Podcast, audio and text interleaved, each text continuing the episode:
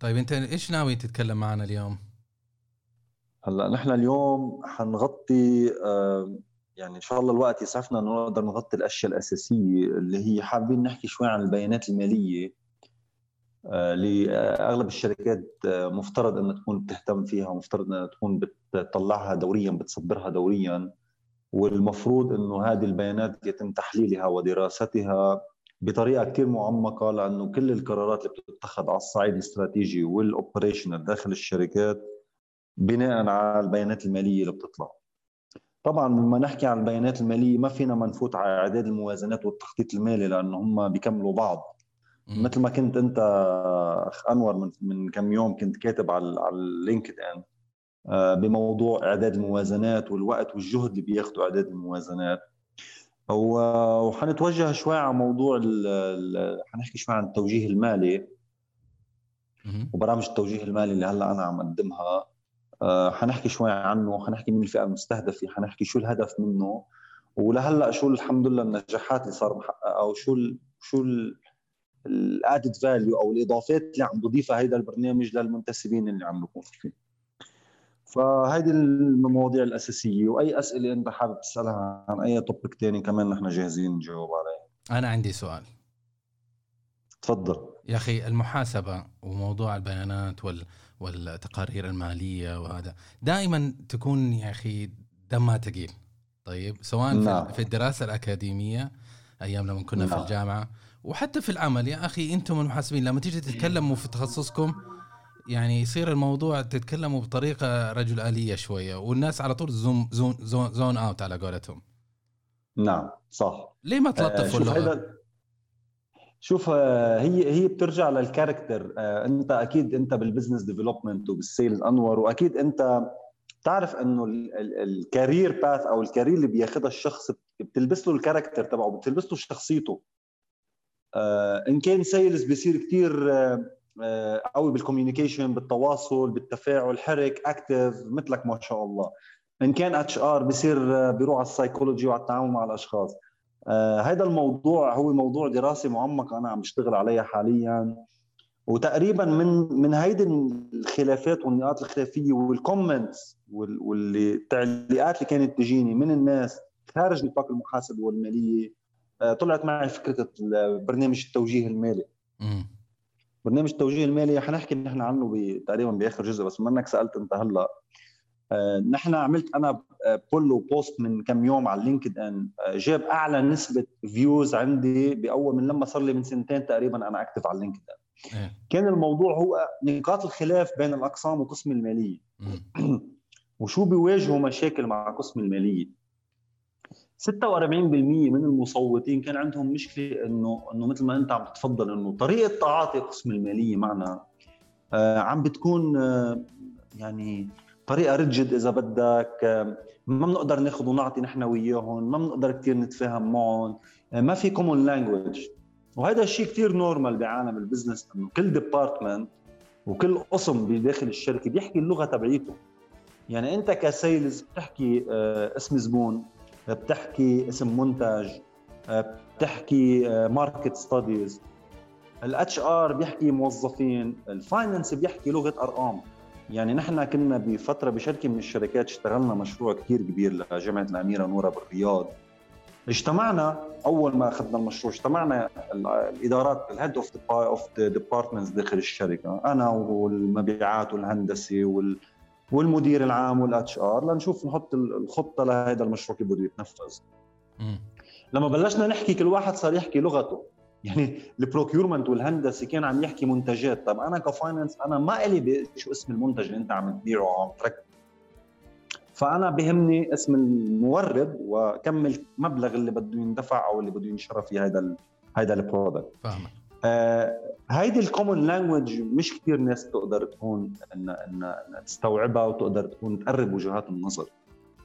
آه هون هون نحن بنروح على دراسة مثل ما أنت قلت أنور إنه من من أيام الدراسة هي بتنعطى ال accounting بطريقة كثير ما في كلمة بتعبر غير كلمة rigid إنه طريقة كثير تلقينية حفظ آه، قيود أرقام ما في أي مجال يعني ما بدي أظلم كثير مهنة المحاسبة بس ما في كثير مجال للإبداع فيها.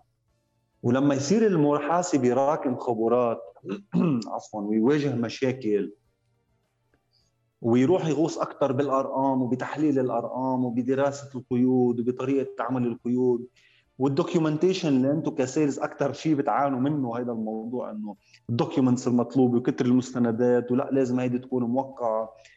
آه بي بي آه يعني هون بيضعف عنده شوي موضوع ال communication skills بيضعف عنده شوي موضوع ال leadership skills آه بيغوص بيغوص على ال Excel يعني انت بتشوف المحاسب بيصوروه إذا بدك بالأفلام الأمريكية بيصوروه هذا الشخص اللي لابس نظارة سميكي لابس هالبدلة قاعد بال corner أو تحت أو قاعد بالمستودع وهي صورة خاطئة م.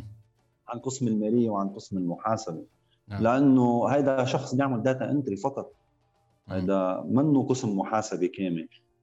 هون نحن عم نشتغل على هذا ال program انه إنه نرجع ننمي هيدي المهارات اللي بنسميها soft skills بعالم ال business لأنه بيكون غاص كثير رجل المحاسبة أو رجل المالية. بحكي عن المحاسبه أكثر لأنه هي المرحلة اللي الواحد بيغوص فيها بال financial بال IFRS international financial reporting standards بال accounting standards للقيود المحاسبية بعمل التعديلات اللي لازم يتم على المستودع أو على الجرد من بعد الجرد من بعد ال provisions آه، والمخصصات اللي بده يكونها. منه منه منه سهل منه سهل هذا الشغل كله؟ لأنه أي غلطة بأي قيد يعني إذا عم تحكي أنت قيد يومية JV فرق معه رقم حط صفر بالغلط. انت عم تحكي عن مصيبة حتبين بال financial statements عندك وبال decision اللي بدها تتاخذ فهيدا العالم هو عالم شوي يعني rigid آه، again ما عم لاقي كلمة ثانية تعبر. آه، عالم شوي صعب. لما يطلع على ال financial management ولما يصير position CFO بصير بصير خلص في leadership skills بدها تظهر لأنه صار على level board وعلى level executives ما بيقدر يضل عم يحكي بس numbers و accounting وقيود محاسبيه بس انت عارف يعني حتى لما أجي اتكلم مع احد من المحاسبة أنا كمبيعات لما اتكلم مع واحد محاسبه ولا HR ولا production ولا شيء ما ب ما بلتزم بال... بال... بال... بالطريقة اللي أنا أتكلم فيها مع لما أتكلم مع واحد من المبيعات أبسط اللغة لهم حتى إنه يكونوا انجيج وإذا حسيت إنهم ضيعتهم بالمفردات أو طريقة كلامي أو طريقة تفكيري بسطت لهم إياها. لكن المالية يا أخي أحسهم يعني الناس اللي في المحاسبة لا مؤاخذة يعني أحس إنهم شريرين يا أخي. دارسين أربع خمس سنوات تخصصهم ولما أجي أتكلم معاهم وحاسس إني ماني فاهم يستمتع و... و... ويتعمق في في المصطلحات و... ويستغفر لكن لكن ربما تفسيرك يعني منطقي نوعا ما بحيث إنه تقول لي إنه إنه هو التخصص هذا مبني على أرقام آه وريجد وما فيها مجال يعني إنك أنت تنعمها أو تخليها يعني user friendly للغير المتخصصين. بس معناته بهذا المج... بهذه الطريقة أنا كشخص في المبيعات آه أو إذا ايا كان تخصصه إذا وصلت بس اسمح لي أتشك أنور اسمح لي أتشك. لا فيها مجال إنه تجملها وتحسنها وتعطيها بلغة سهلة. فيها مجال. بس مثل ما قلت أنت آه، يستمتعون إنه عم يحكوا لغة أنت منك فاهمها وهيدا وهيدا بغطي الشريحة الثانية من الناس اللي عم نغطيها ببرنامج التوجيه المالي اللي هن الناس ال non financial لأنه يعني أنا عندي ناس business units heads عندي ناس بال sales في بهيدا ال program نعم. باللي بقعد ب meeting بيكون مثلا budgeting meeting أو أو أو analysis meeting أو whatever the type of the meeting لما يكون في finance موجود Okay؟ بتصير اللغة اللي عم تنحكى لغة أنا بالنسبة لي Chinese ما عم بفهم شو عم يحكي. وهذا الشيء كثير مزبوط لأنه آه، بصير هو يحكي لغة بده بده بده ال CEO أو أو ال MD أو ال GM هو اللي يفهم عليه. you know بصير يضحك إنه هو بيعتبر إنه أنا عم فهم ال MD بس الباقيين ما عم يفهموا علي. وهون هون هيدي كمان إشكالية. نحن بنشتغل بال financial coaching program على ال finance people إنه يخففوها هيدي بال soft skills نشتغل عليها. وعلى ال non financial people أنور إنه إنه يعرفوا ال terminology يعني أنت ما بتاخذ معك شيء إنك تروح تتعلم شو يعني financial statements شو يعني depreciation شو يعني prepayment كل هيدي المواضيع سهل سهل بال program عندنا ناس قطعت مراحل كثير متقدمة صاروا يقعدوا ب meetings يرتاحوا كثير لما ال finance يجي بده يحكي financial language أو financial warning انه خلص إني familiar معها عارفين شو هي فاهمين شو مصطلحاتها والأهم من هذا كله بيعرفوا وين بتصب ال financial statement أنا الحقيقة أخوي هشام تعرفت عليك أنا يعني طرقنا تقاطعت وأنا سعيد بهذه الفرصة. تقاطعت أظن على ما أتذكر في 2019 sometime في هذيك السنة. ثم نعم. يعني تلاقينا في أكثر من مبادرة لقاء الخبراء. ثم في عندنا اللقاء اللي سويته معك في اللي تنظمه شو اسمه؟ الخبراء الشرقية أو نعم خبراء الشرقية لقاء خبراء الشرقية عملناه بنوفمبر 2020 ما شاء الله. ثم تطور هذا اللقاء إلى صار إلى الآن مسمى جديد اللي هو سميناه حاليا the mastermind group okay سويت له ريبراندنج عملنا rebranding وكبرناه لأنه كان أول شيء لقاء خبراء الشرقية هي المنطقة الشرقية بالمملكه العربية السعودية. بعدين صار في ناس معنا من 26 دولة ف وصار عم بيكون online و Zoom فمننا بعد يعني نحصره بس Eastern مع إنه هي كل الفضل هي للمنطقة الشرقية اللي انطلقنا منها بهيدي الفكرة.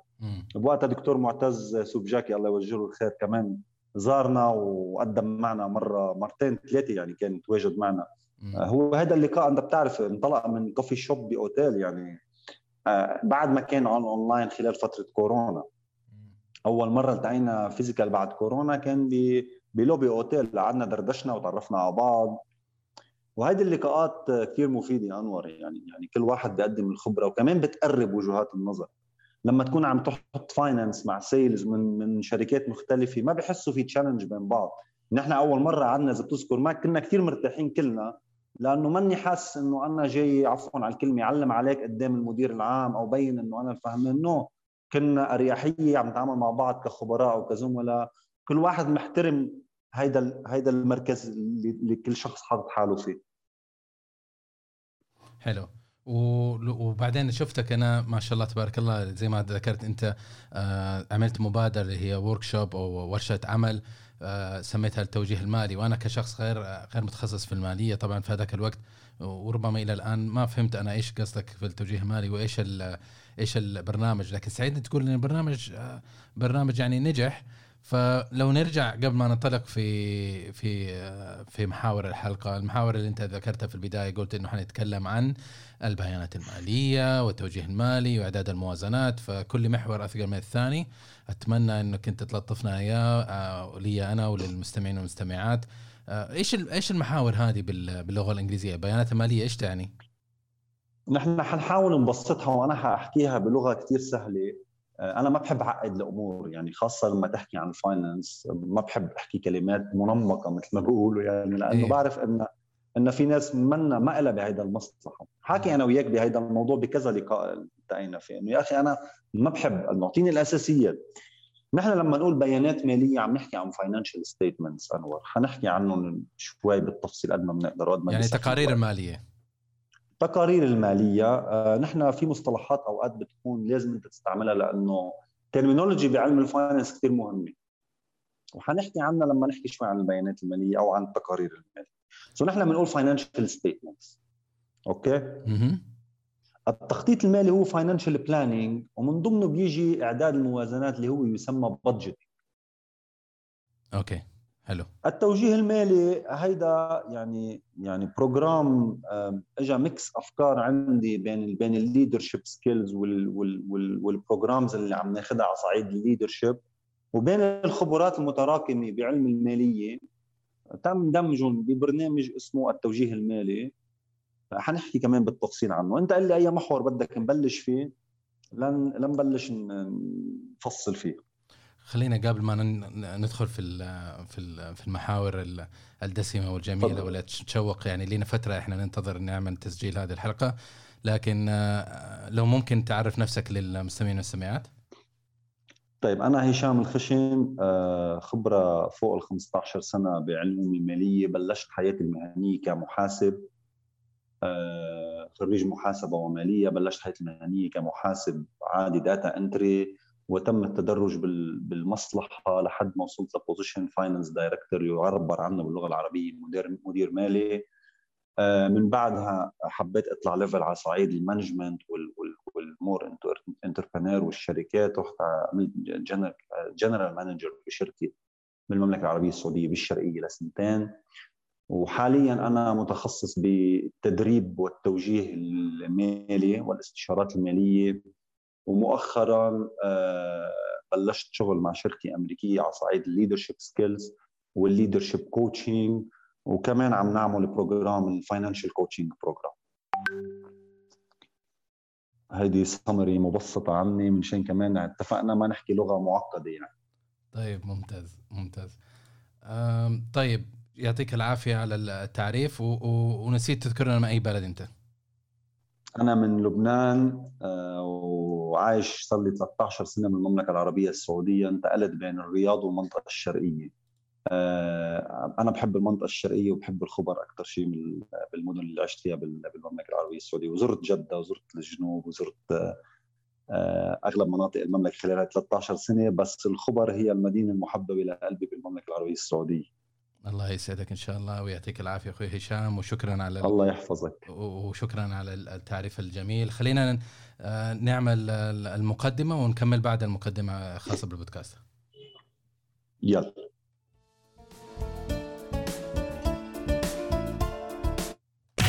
أهلا وسهلا بكم في بودكاست جنبيات.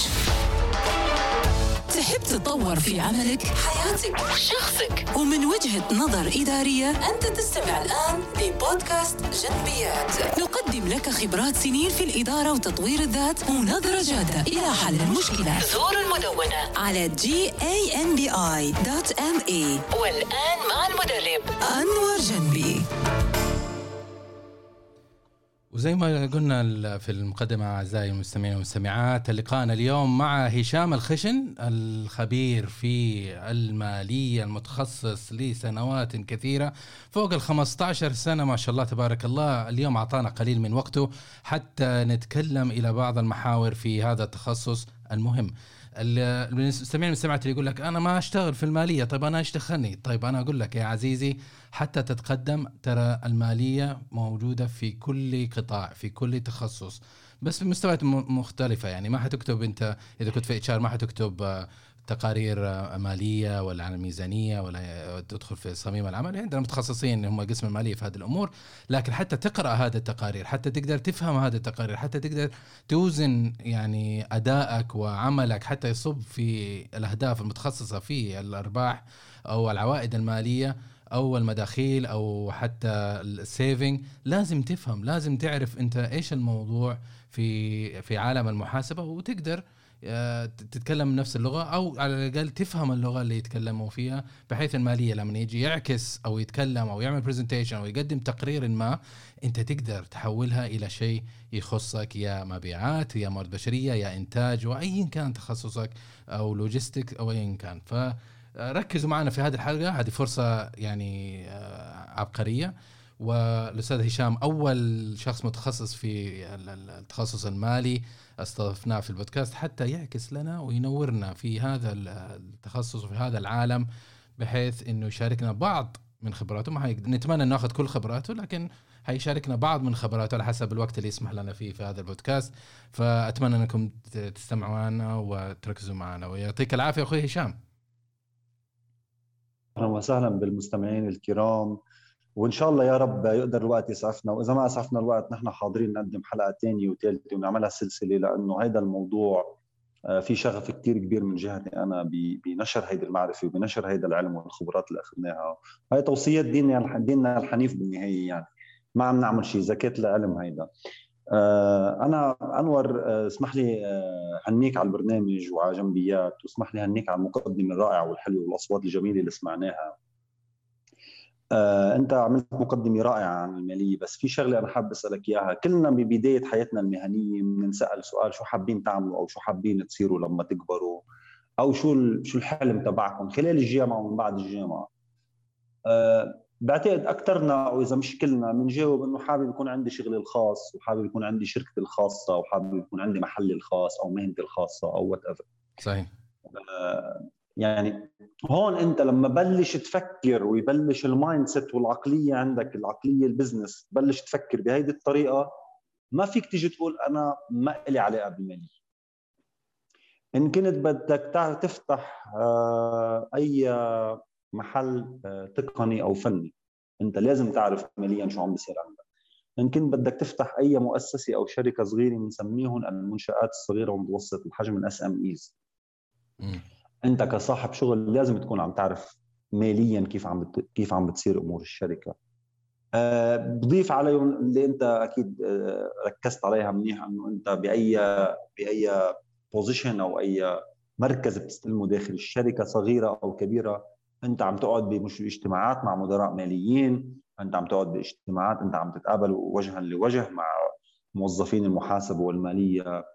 ومثل ما قلنا في لغة بيحكوها لازم نكون فاهمين شو هي هذه اللغة فهون آه، الحاجة والضرورة للعلوم المالية آه، لا تتوقف. لا تتوقف ابدا حتى على الصعيد الشخصي.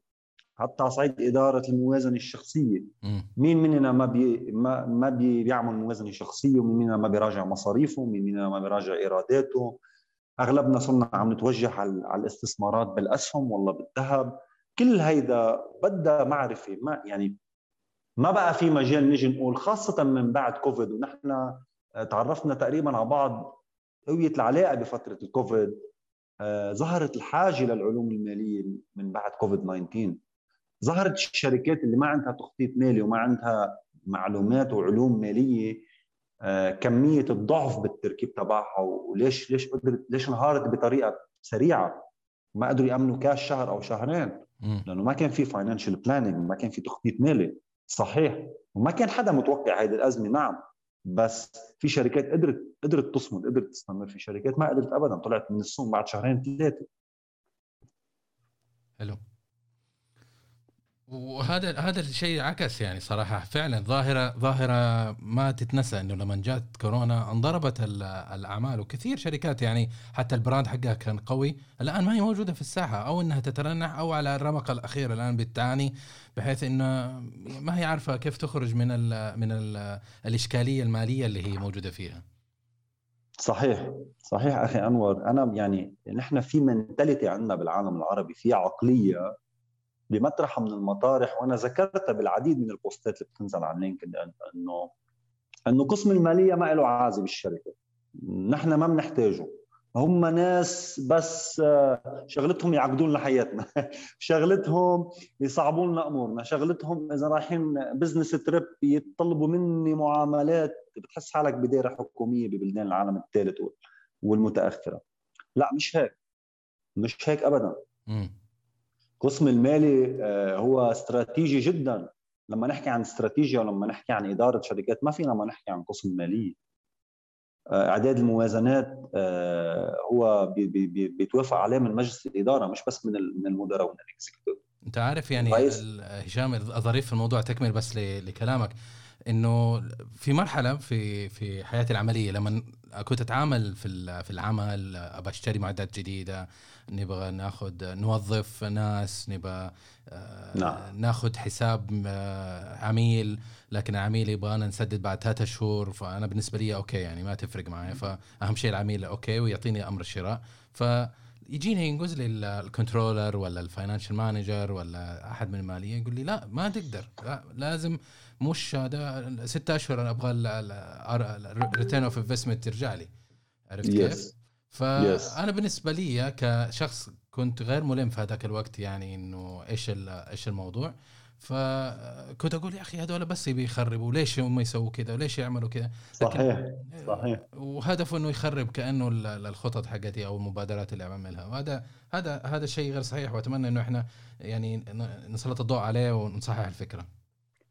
أنا حسلط الضوء عليه هيدا خاصة قسم المبيعات لأنه بخبرتي بخبرتي بهيدي الشركات اللي اشتغلت فيها خلال 15 سنة بقسم المالية آه، كنت ضلني أقول لقسم المبيعات وأنا يعني بكل بكل تواضع قسم ال sales كان أقرب ناس لإلي هن هن مدراء المبيعات وقسم المبيعات لأنه لأنه كان في شوي strategic thinking لما تشتغل financial مش بس pure finance وهذا الشيء انقال من قبل أغلب الناس ال sales managers اللي اشتغلت أنا وياهم بالشركات. لما تفهم لما تفهم ال sales شو بده وتعرف انه هو هدفه يرضي عميله. هذا الشيء منه غلط. هذا الشيء أنت بعالم ال sales بتحكي عنه كثير بالبودكاست اللي بتحكي عنه عن ال sales بالنهاية العميل هو هو هو يعني ال revenue generator للشركة number 1 ما في نزاع له أغلب ال finance وأغلب المالية والمحاسبين ما بتفرق معه لأنه بهمه يطبق policy وهون بصير الخلاف. إنه أوقات أنت ال policy نعم نعم ال policy مهمة والإجراءات المستندية كثير مهمة.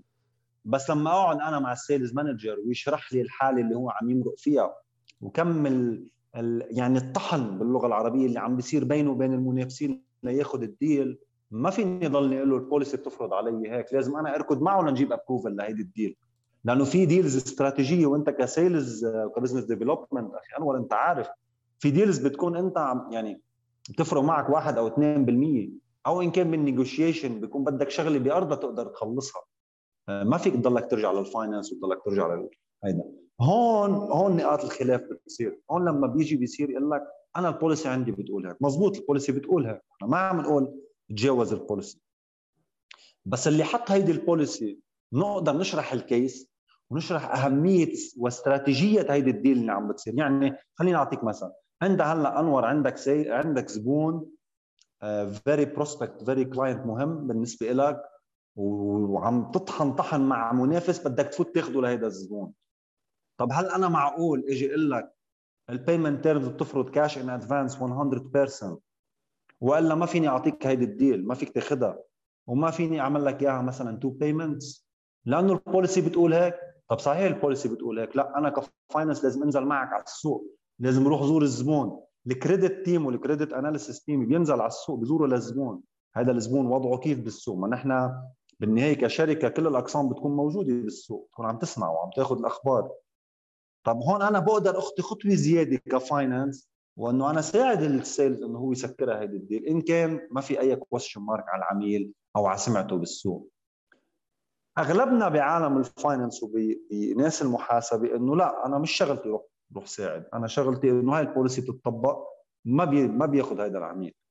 طيب ال effort اللي انحط والجهد اللي انحط من قبل قسم ال sales مرة على مرة والتراكمات والتراكمات بالنهاية بدها تعمل clash بدها تعمل مشكل بين ال sales والمالية. صح؟ صحيح. أكيد اختبرتها أنت بشي مطرح من المطارح إنه يا جماعة إنه حرام نخسروا هذا الزبون.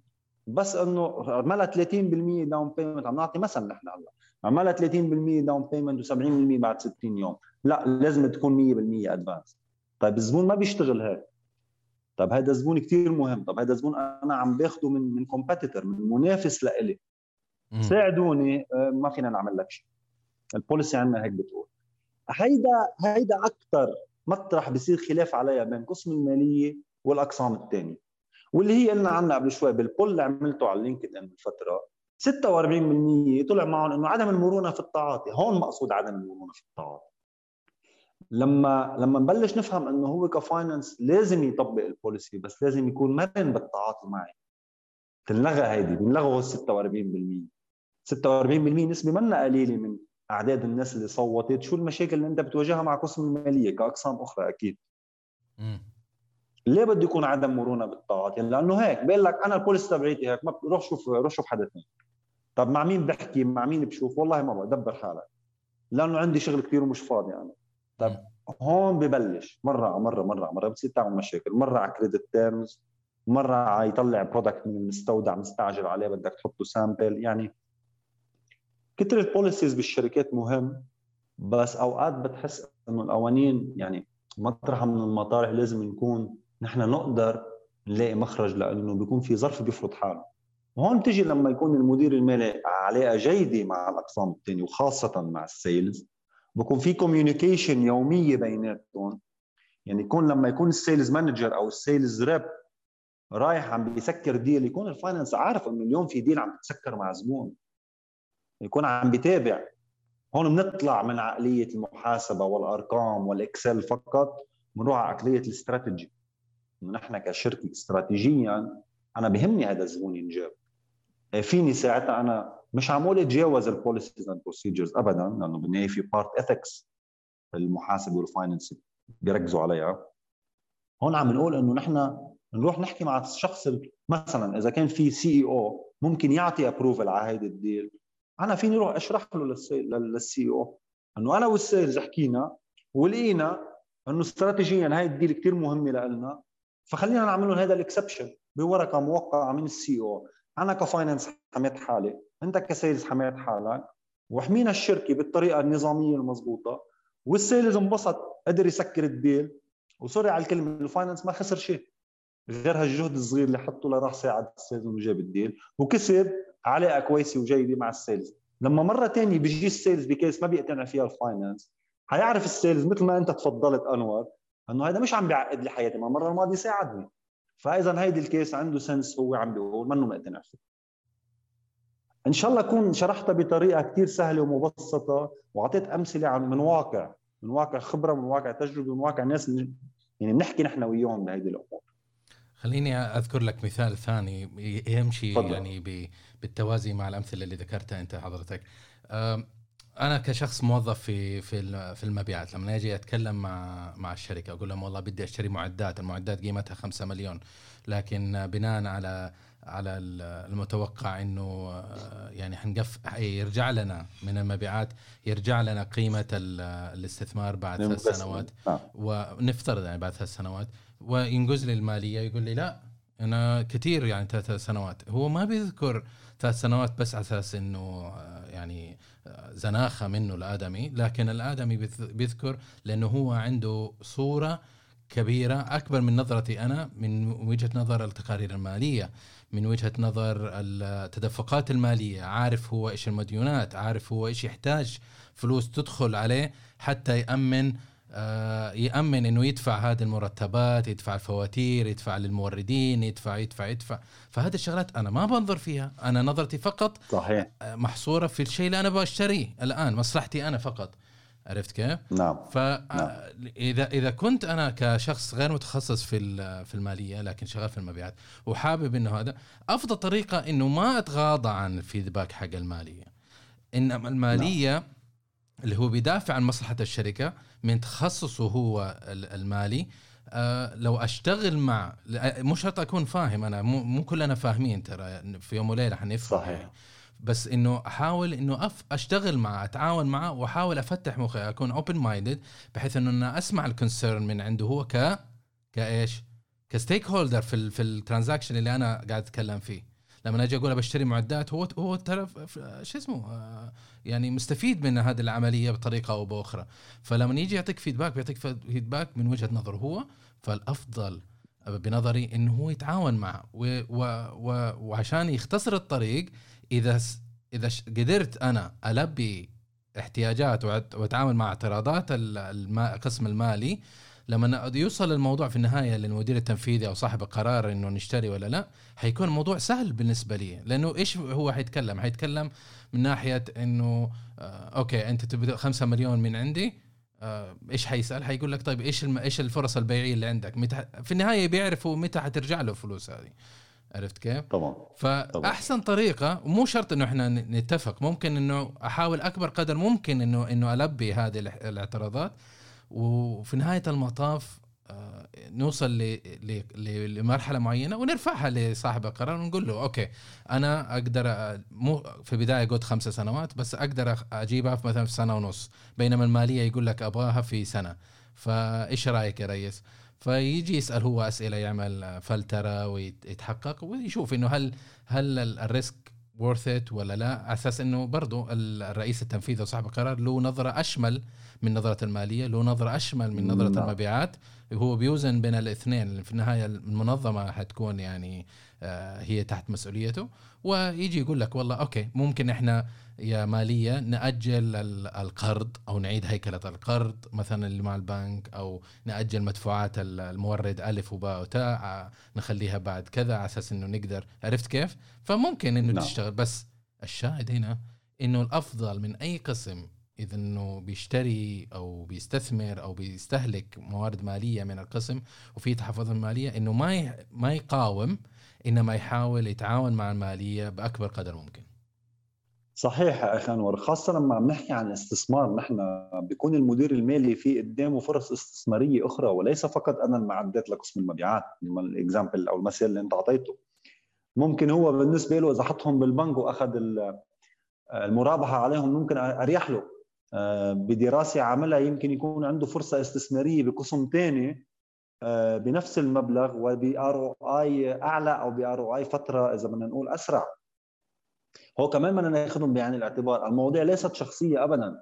هلأ في مطارح بتصير فيها شخصية في مطارح بصير فيها كسر عظم وهيدي المواضيع نحن ما ما حن ما حن ما حنختلف فيهم هدول موجودين. وهون بيجي دور ال executives وال leader اللي داخل الشركة هو اللي اللي يعطي كل قسم حقه هو اللي يفصل هيدي هيدي الخلافات إذا صح التعبير. آه، بمواضيع ال investments وبهاي المواضيع طبعا قسم المالية آه، هو هو المطرح أو القسم اللي لازم يعطي رأيه بعد يعمل دراسات وفي أقسام متخصصة بال risk analysis وبال investments أو بتعطي يمكن هو يروح يشتري فيهم أسهم يعني ممكن يقرر إنه يشتري فيهم أسهم يعمل عليهم hedging بالبنوك وبالنهاية يطلع أحسن من ال investment عم تعمله.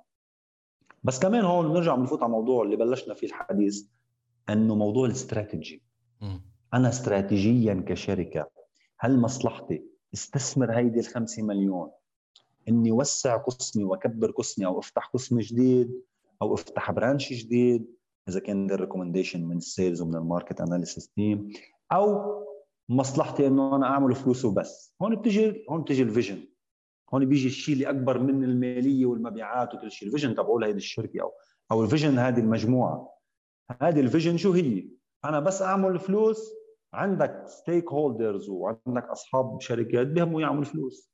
هذا ما فيك تيجي تقول له آه، أنا استراتيجيا بلاقي المصلحه هيك بقول لك أنا هون بربح 2% زيادة خلص بربح 2% زيادة. لا في ناس عندها vision وفي ناس بدها تبني مجموعة أو شركة للمستقبل. إيه هو فيك فيك تفتح هذا النقاش معه. إنه أنا صحيح ب investment ب stock market بعمل 2 أو 3% زيادة بس أنا إذا فتحت branch بمنطقة حدودية آه، فيها مشاريع مثل العلا مثل اليوم إذا فتحت branch لشركتي بكون أول شركة عم بفتح branch لازم استثمر هذا الاستثمار لأنه استراتيجيا ال investment والاستثمارات بالمملكة متوجهة على هذه المناطق. عم تفهم علي الفرق بين التفكير المالي فقط ال pure financial بس أرقام وبين لما نخلط له ونعمل له mix الاستراتيجي بتبطل فيك تحكي بس أرقام. يمكن أنت بتعرف يمكن تفتح فرع شركة بمنطقة يخسرك أول سنة. مثله مثل أي startup عم تعمله. يعني منشآت ال startup والشركات اللي عم تنشئها. أنت بتعرف أول سنة بتخسر أوقات ثاني سنة بتخسر. ثالث سنة لتبلش تعمل break even طيب ليش ما بيسكروها من أول سنة؟ ليش ما بيسكروها من ثاني سنة؟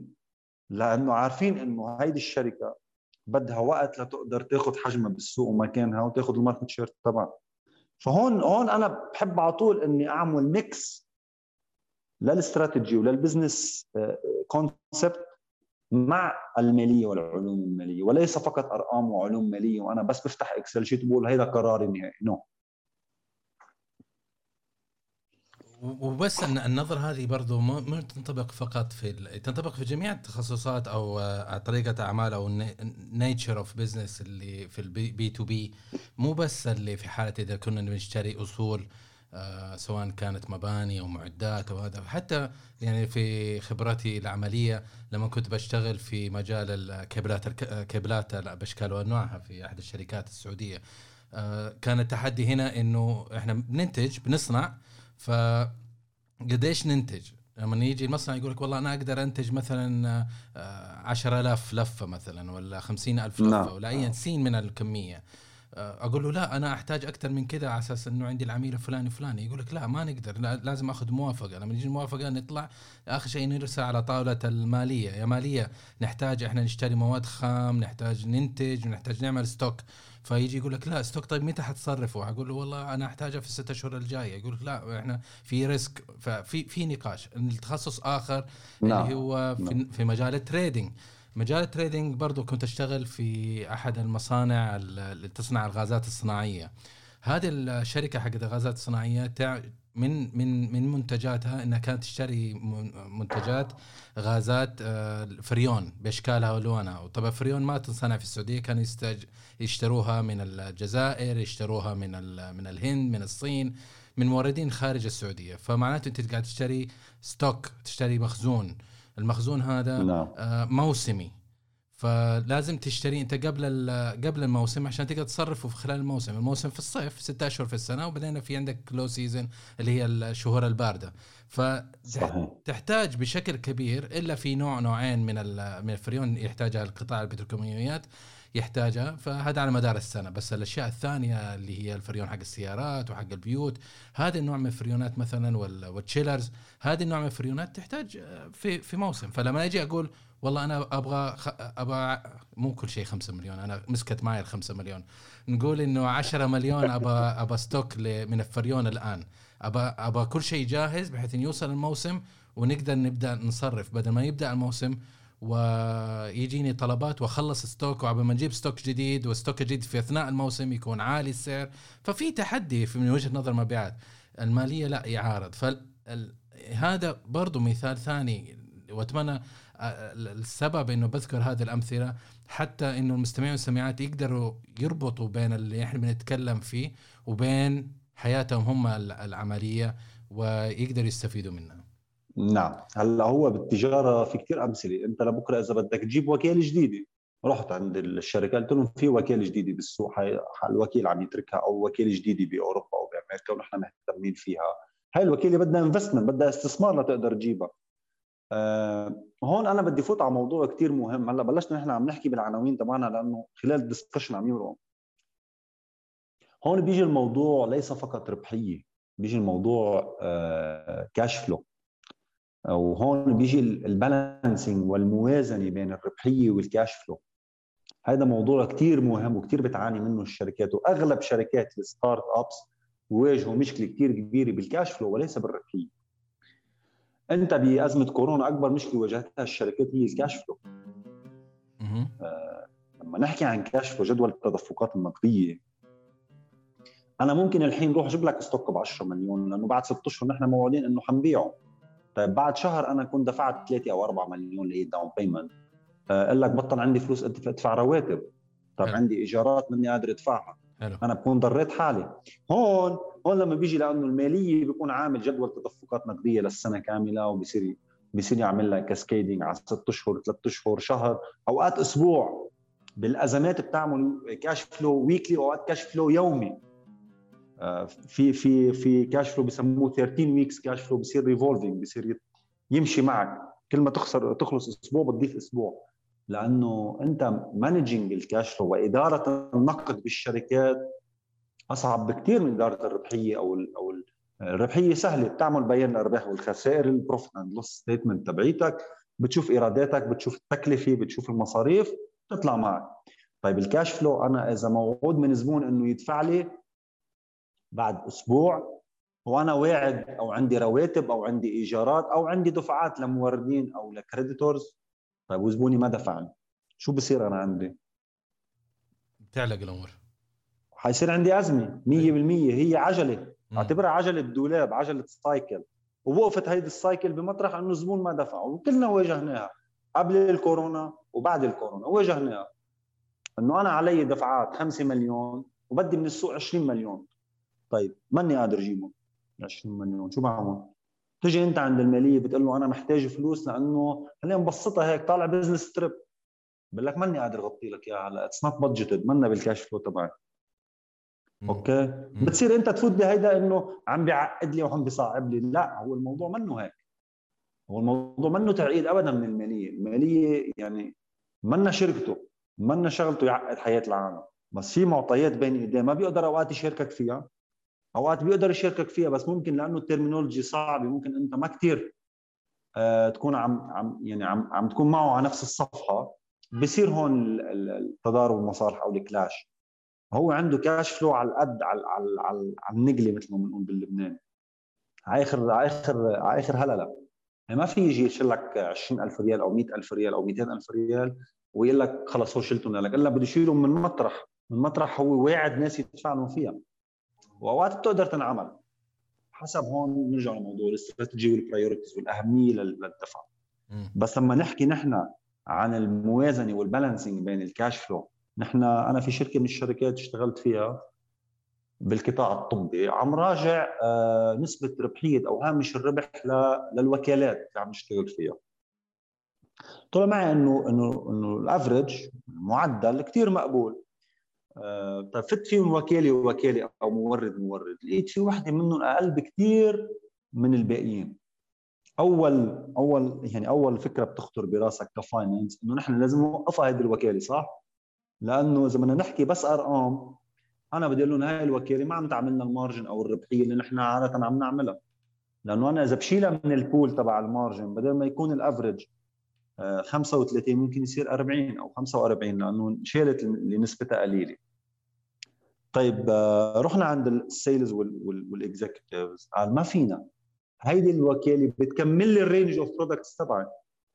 وأنت ك sales عم تعرف علي شو عم بحكي. إيه. طب أنا إذا شلت هاي الوكالة اللي هي ربحيتها قليلة أنا بطل الس... بطل ال range of products بطل المنتجات الكاملة بيحتاجها. هي كانت شركة طبية اللي بيحتاجها الطبيب بطلت موجودة عندي. هيضطر العميل يروح يفتش على بديل معناتها فات عند ناس غيري. صح؟ صحيح. أنتم ك sales بتعانوا منها كثير كثير اللي هو تسرب العملاء. انت العميل طلع من عندك لأنه في شفرة احتاجها ما لقاها عندك. راح فات عليه شخص جديد. انت صار في access ل competitor عليه.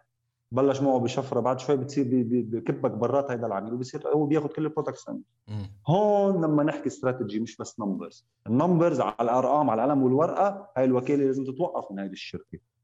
مم. لما تفهم ال sales concept وتفهم ال strategic decision فيها بتعرف إنه أنت آه، إنه لا قرار قرار صحيح إنه ضل عندي وكالة نسبتها. هامش الربح تبعها عالي وهون مطلوب مني. يعني هاي رسالة هلأ للي عم يسمعونا من ال finance والمحاسبة. وأنا سمعتها كثير بالناس اللي اشتغلت أنا وياهم وبتعرف بتصير المحيط كله بنفس المجال. إنه أنا ما ضروري أعرف الشركة شو المنتج اللي بتبيعه وما ضروري أعرف هذا المنتج شو بيعمل لأنه أنا بالنهاية بالنسبة لي بس بيهمني قيود هذا الشيء غير مزبوط. أنا لازم يعني يعني أنا ك finance لازم أنزل مع مع ال engineers على ال site شوف شو عم يشتغلوا. لازم أفهم طبيعة ال business لما يجي قرار في له آه، أولوية استراتيجية وليس فقط مالية. يعني هون أنا بقدر آخذ القرار مبني على معطيات بين إيدي مش بس إنه أنا قاعد بالمكتب وعم شوف ارقام هاي الرسالة بتمنى كل حدا بالمالية والمحاسبة يسمعها ويبلش يطبقها من اليوم. إنه أنا خليني أفهم هذه الشركة شو عم تعمل شو هي منتجاتها. كنا ننزل على ال site نروح نشوف ال ال boosts اللي عم نبيعها شو هي. شو هي المكانات ال medical اللي عم تنباع؟ شو يعني MRI كيف تشتغل؟ كيف بتفوت على الغرفة؟ هاي معلومات كثير مهمة. ما فيني أنا أكون بس قاعد عم شوف وراء وهاي الورقة بقبلها وهاي الورقة برفضها. بدي أكون عايش عايش ال operation وهون حنفوت كمان على العلاقة بين ال sales وال operation بين آه، عفوا المالية وال operation كثير مهم أنا أفهم ال operation كيف راكب طيب خلينا فهاي رسالة هيك مرقناها للناس المالية والمحاسبة. طيب حلو حلو حلو حلو. خلينا ننقز على موضوع ال financial statements أو البيانات المالية. البيانات المالية أستاذ أنور آه، هي أربع بيانات مالية اساسيه أساسية بكل شركة آه، لازم تكون عم تقراهم. هلأ في شركات بتركز بمطرح في شركات بتركز بمطرح ثاني هيدا حسب حجم الشركة وحسب المرحلة اللي صارت هي فيها. بال SMEs اجمالا اجمالا بيركزوا على ال income statement بيان الأرباح والخسائر وعلى جدول التدفقات النقدية اللي هو ال cash flow statement التقارير المالية الثانية اللي نحن ما ذكرناها هي الميزانية العمومية ال balance sheet statement وجدول التغيرات في حقوق المساهمين. هول أربع statements اللي هن بنسميهم البيانات المالية أو التقارير المالية financial statements هرجع أعيدهم. profit and loss يقال كمان عنها income statement اللي هي بيان الأرباح والخسائر. cash flow statement جدول التدفقات النقدية. uh, الميزانية العمومية balance sheet وجدول المتغيرات في حقوق المساهمين.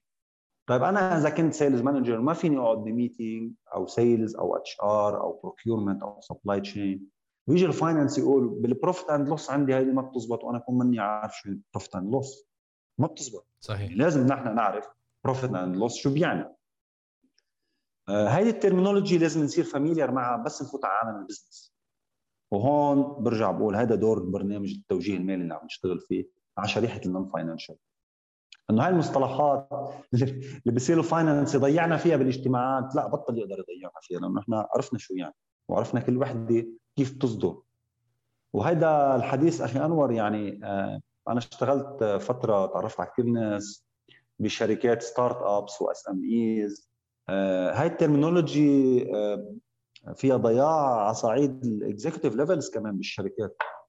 آه، بيجي بيصير يقول لك أنا بعت ودفعت وحصلت ومثل ما قلت لك قبل شوي انه ال terminology كثير مهمه ما فيك تيجي تقول أنا آه، بعت okay؟ وأنت بعدك مش مورد للعميل.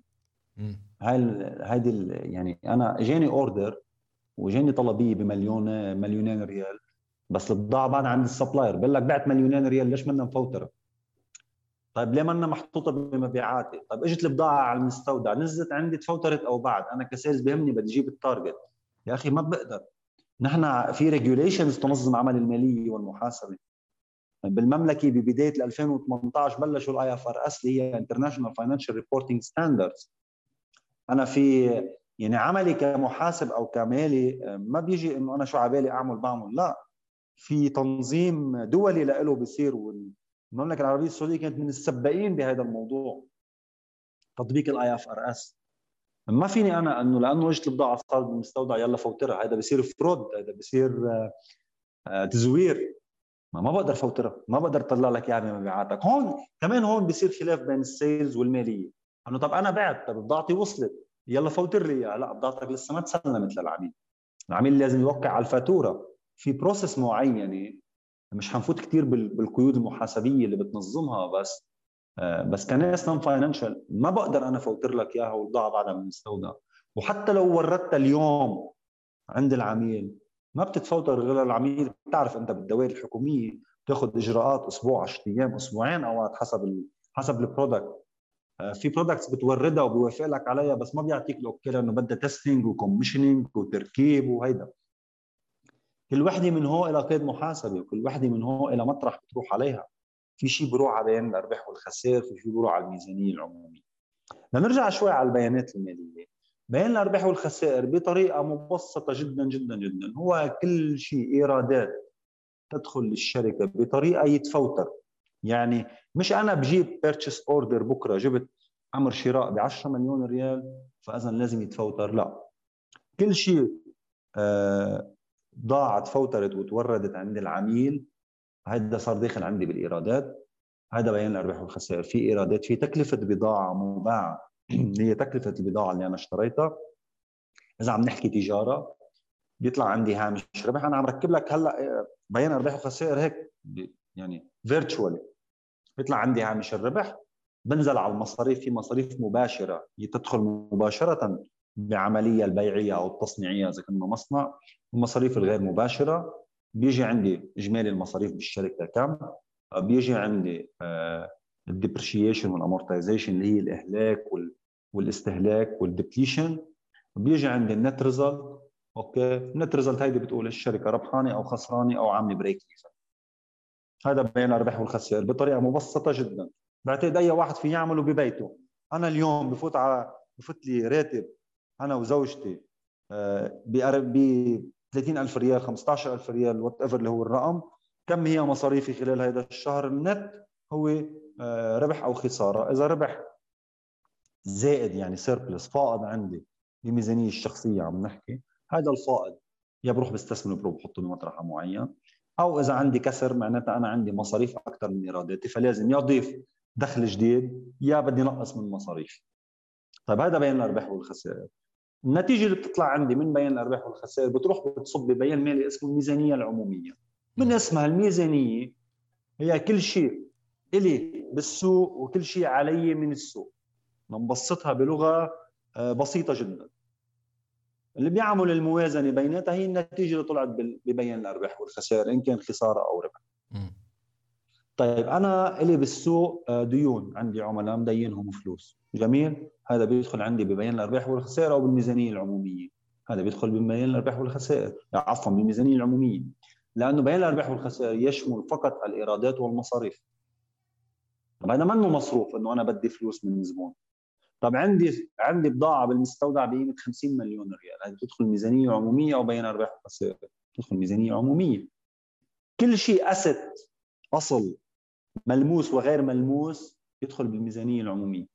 وكل شيء آه التزام علي أنا لموردين ولناس مستأجر عندها ولموظفين هذا يدخل عندي بالميزانية العمومية. بال آه بالاسد الميزانية العمومية هي قسمان مطلوبات وموجودات. موجودات كل شيء اسيتس كل شيء أصول عينية بشوفها وما بشوفها. يعني الشهرة انت هلأ لما تكون بشركة في لها شهرة في لها اسم بالسوق هذا أصل. هذا أصل غير مرئي.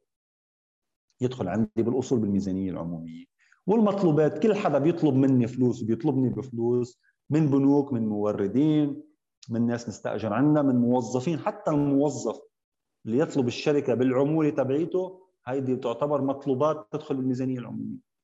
okay؟ مبسطة لحديت هون أخي أنور؟ رائع.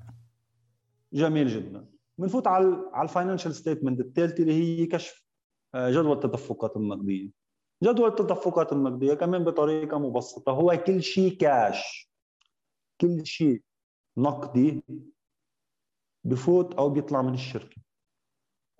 هلأ النقدي بيشمل كمان يعني في يشمل الشيكات في يشمل الاعتمادات المستندية بس بالنهاية هذا يحول إلى كاش طب أنا إذا إذا إذا اليوم حصلت check هذا يعتبر آه، فوت كاش على الشركة؟ نعم.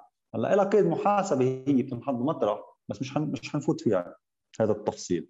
فإذا بعت عميلة رحت بعد 30 يوم حصلت منه هيدي المبلغ اللي أنا حصلته إن كان ب check أو بتحويل أو كاش هذا بيدخل عندي cash in نقد داخل إلى الشركة هذا بيكون الجزء الأعلى من ال cash flow statement من جدول التدفقات النقدية.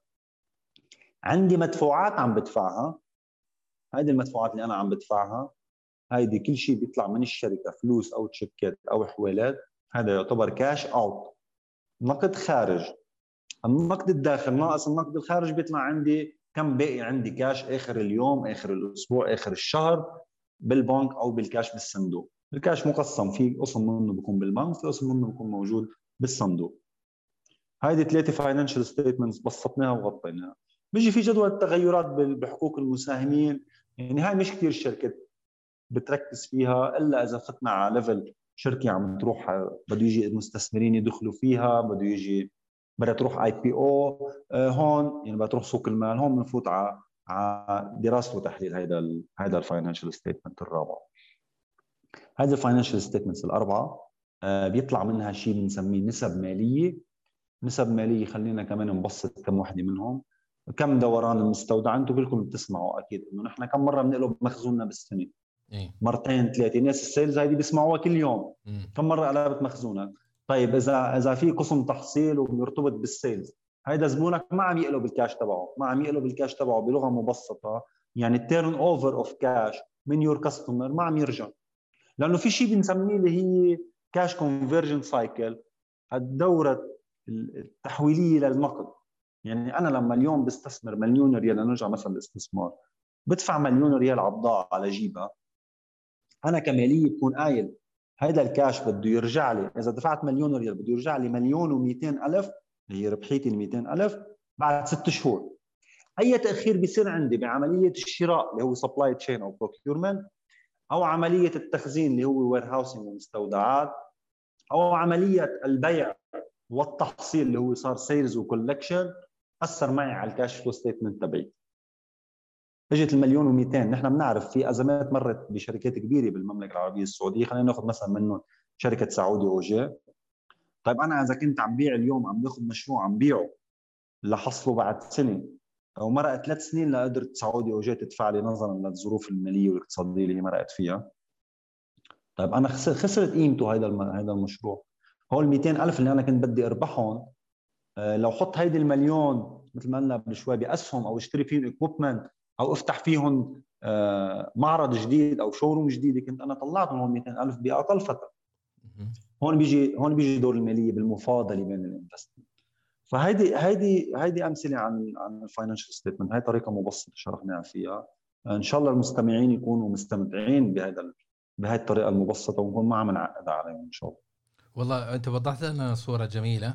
والحلو إنه نعرف إنه الشركات العامة اللي هي بابليك موجودة في الستوك ماركت ينشروا تقاريرهم المالية حتى المستثمر يعرف إنه هل هذا إيش الوضع المالي للشركة إيش المديونات اللي عندها إيش وضعها ويقرر بناء عليها إنه هل يستثمر ولا لا. لأنه الخطأ الجسيم في كثير من رواد الأعمال الصغار القليلين الخبره إنه يركز على يقول لك والله أنا مبيعاتي مثلا مليون في في الربع مثلا ولا في الشهر ولا what وعلى باله إنه هذا الرقم يعكس فعلا قوة ال business اللي هو يديره.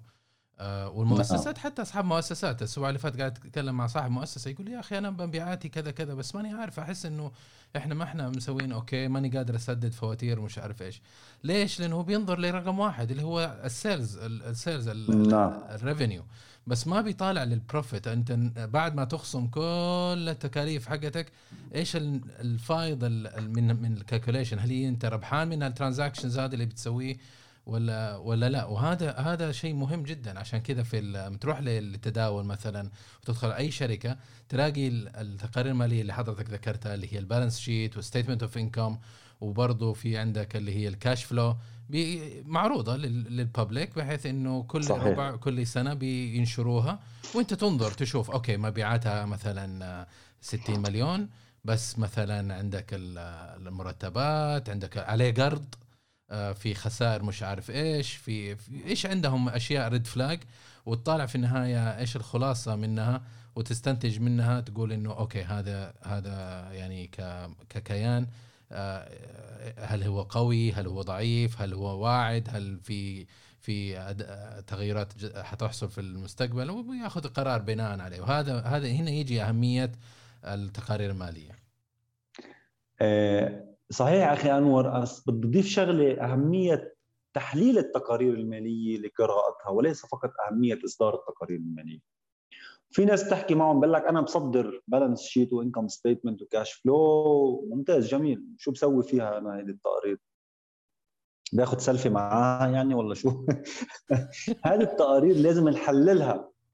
في مصطلح اسمه النسب المالية financial ratios هي اللي بتقول لي إذا ال stock وال inventory اللي موجود عندي صحي ولا غير صحي. آه مرق علي شركة من الشركات من دون ذكر أسماء. حاطين بالمي بالميزانية عندهم إنه عندهم stock قيمته 30 مليون ريال. نعم؟ حلو. جميل هذا رقم كثير حلو. مم. لما بدك تقرأ البيانات المالية. طيب عملنا ال financial ratio analysis عليه عملنا ال turnover. كم مرة عم يقلب هذا ال stock تبعي؟ أنت بتعرف في شركات كبيرة مثل ال GE والشركات ال international بيقلب stock ثلاث أربع مرات بالسنة. بكون في target لنقلب هذا ال stock بيعيشوها كل الشركة من sales ل finance طيب عملناها طلعت فترة كثير طويلة. كل سنتين أو ثلاثة. في question mark شوف أنت كيف من رقم قريته بال balance sheet لوين بتوصل وحقلكم أنا هعطيك المثل مثل ما هو لوين وصلنا. حسيت أنا إنه الرقم فترة طويلة إنك أنت تقلب stock ك و stock مفترض إنه هذا يقلب مرتين بالسنة أو ثلاثة ك ك benchmarking مع مع ال domain نفسه. حسيت أنا في شيء مش مزبوط. بس قلت ما كانوا يعطوني الجواب. أنا بالنهاية فات ك consultant ماني ماني موظف ماني إنه بقدر فوت access على أي مطرح. كان معنا محاسب آه، طلبت منه أنا يطلع على المستودع. قلت له ما بتعمل أي شيء بس تطلع على المستودع بتخلي امين المستودع يعمل لك جولة. طبعا بعد ما حكينا مع ال CEO صاحب الشركة وأخذنا ال approval منه آه، بس تعمل جولة بقلب المستودع وبتصور لي ال products اللي موجودين. الشركة هيدي تعمل بقطاع المنسوجات وال وال يعني يعني المنسوجات والأقمشة. جميل؟ طلع المحاسب. هو فوق صار يبعث لي صور. يعني هو بالمستودع المستودع بعيد عن الرياض تقريبا 80 كيلو. صار يبعث لي صور. نحن عم نحكي عن عن company حاطة بال balance sheet تبعها inventory قيمته 30 مليون ريال. okay؟ آه لما بلش تجيني الصور آه كان في جزء من البضاعه معفن فأنا دقيت للمحاسب بالتليفون قلت له لو سمحت بس اسال لي أمين المستودع هاي البضاعه كم صار لها سنه عنده بالشركة؟ بالمستودع. اكتشفنا إنه في بضاعه صار لها 20 سنة بالمستودع لسه داخله عندي بال inventory. عرفنا ليه النسبة المالية كانت عم تعطي فترة ال turnover كثير كبيرة؟ لأنه في بضاعه صار لها زمان. صح صح طيب هون هون فتنا عند المحاسبة والمالية. أنتم عاملين provision عاملين مخصصات لهيدي البضاعه هي بضاعة تالفة. هي لازم تنشال. قال لا والله ما عاملين. طيب حسبنا تقريبا ال calculation طلع عندك شي 10 مليون بدهم ينشالوا. okay؟ آه. بدهم ينشالوا بصيروا عندك. هيدا عبء صار مصروف. لأنه هيدا على مر 20 سنة لازم تكون أنت عم تكون له مخصصات. ما فيك بسنة واحدة تشيله كله. تضرب ميزانيتك وتضرب البيان الأرباح والخسائر. طيب هيدا مثل.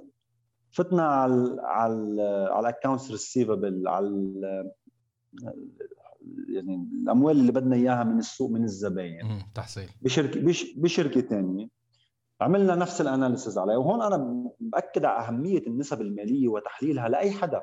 مستثمر بده يفوت على شركة مش بس يقرأ بيانات مالية لازم يعمل النسب لازم يشوف النسب ويحللها ولازم يقراها ويشوفها historical يقارنها مع السنين اللي قبل ثلاث أربع خمس سنين لورا ولازم يكون بمطرح من المطارح إذا عم بفوت على شركة يعرف شو شو ال business plan وشو ال budget اللي عاملينها والموازنة اللي عاملينها.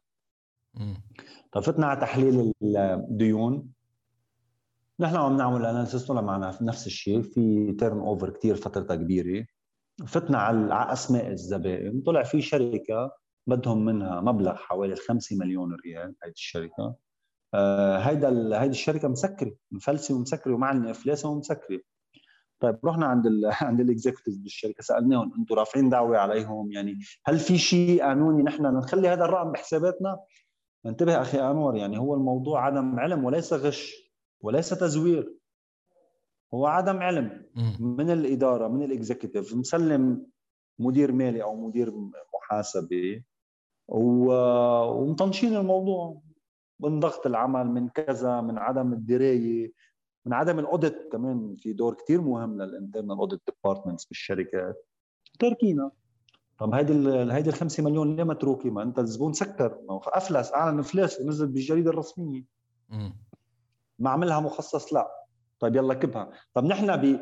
بأسبوع واحد شلنا 15 مليون من الميزانية حطيناهم مصاريف ببيان الأرباح والخسائر حيصيروا معك خسائر هون إذا الشركة ربحانة 10 مليون خسرت خمسة. صح؟ صحيح. طب هون البيانات المالية اللي أنت عم تقدمها لإلك ولا الشركاء ولا إذا بده يجي مستثمرين جداد أو إذا بدها تنزل اي بي أو هاي بيانات غير مزبوطة. وبرجع بأكد انه هول الامثله اللي عم بعطيهم هم عدم علم وليس غش. ما كان مقصود ابدا الغش لما قعدنا مع ال executive وشرحنا لهم صار مشكلة كثير كبير بالشركة مع قسم المحاسبة. بعدين اتضح شو الأسباب يعني. لو لو حبينا نركز شوية على موضوع ال ratios which موضوع جدا جميل. لو قلنا يا هشام أنا عارف إنه في طبعا ratios في ال finance كثيره يعني طبعا. لكن خلينا نقول بناء على خبرتك أنت لو قلت لك يا هشام سلط الضوء على ثلاثة financial ratios ممكن تساعدني أنا كشخص أقيم هل ال business حقنا profitable هل كيف ال financial statement ال situation حقنا هل هو okay خلينا ن zoom in على ثلاثة ونتعمق فيها بشكل حرفي. هلأ هلأ هو أنا يعني هذا السؤال ما فيني جاوب عليه بهيدي الطريقة أنور. بس نكون واضحين لأنه سؤالك بده يكون جاي من مطرح في هدف من وراء السؤال. مم. إذا كان الهدف استثماري وهون بيجي مقسمين ال financial ratios لأنواع. okay؟ مم. إذا كان الهدف استثماري في financial ratio بدك تركز عليها. إذا كان الهدف قراءة الشركة وال financial statements تبعها من board أو من أو من senior من senior management بكون في financial ratio مختلف. بس اجمالا اجمالا في 10 financial ratios هدول كثير مهمين بالشركات. أغلب الناس بتركز عليهم إلا إذا كنت أنت specific أو محدد بدك تغوص أكثر بالتفاصيل. في ratio بسموه ال P/E، اللي هو price to earnings ratio هذا بيعطيك قديش قديش ال earning اللي عم تاخذها أنت من كل آه من كل investment آه عم تعمله بهذه الشركة. حلو.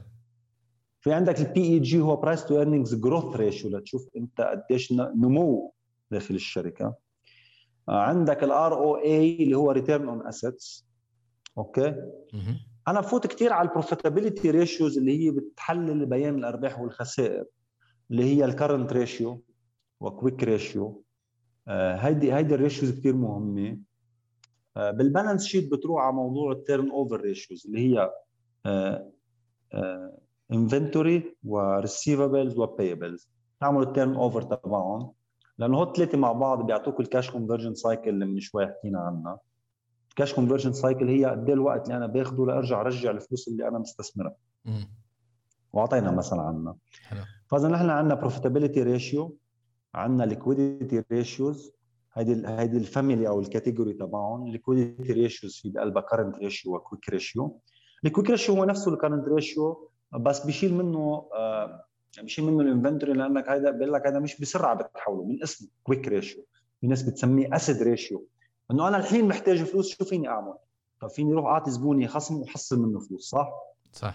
طب فيني أعمل discount وبلش بيع بال inventory. إيه بس ال inventory همته ثقيله فبيقول لك ال current بتشيل منها ال inventory بيعطيك ال quick ratio وفي ال debt ratio اللي قلنا debt equity ratio وعندك ال efficiency ratios أنا بالنسبة لي بفضل أكثر اثنين شوفهم profitability ratios و efficiency ratios وال liquidity طبعا. efficiency ratios هي اللي قلنا عنها اللي هي ال turnover ratio turnover لل receivables وال payables وال inventory تعطيك قراءة آه، تفصيلية لل operation كيف ماشي من هول الثلاثة ratios ومن ال cash conversion cycle ratio اللي أنت بتطلعه.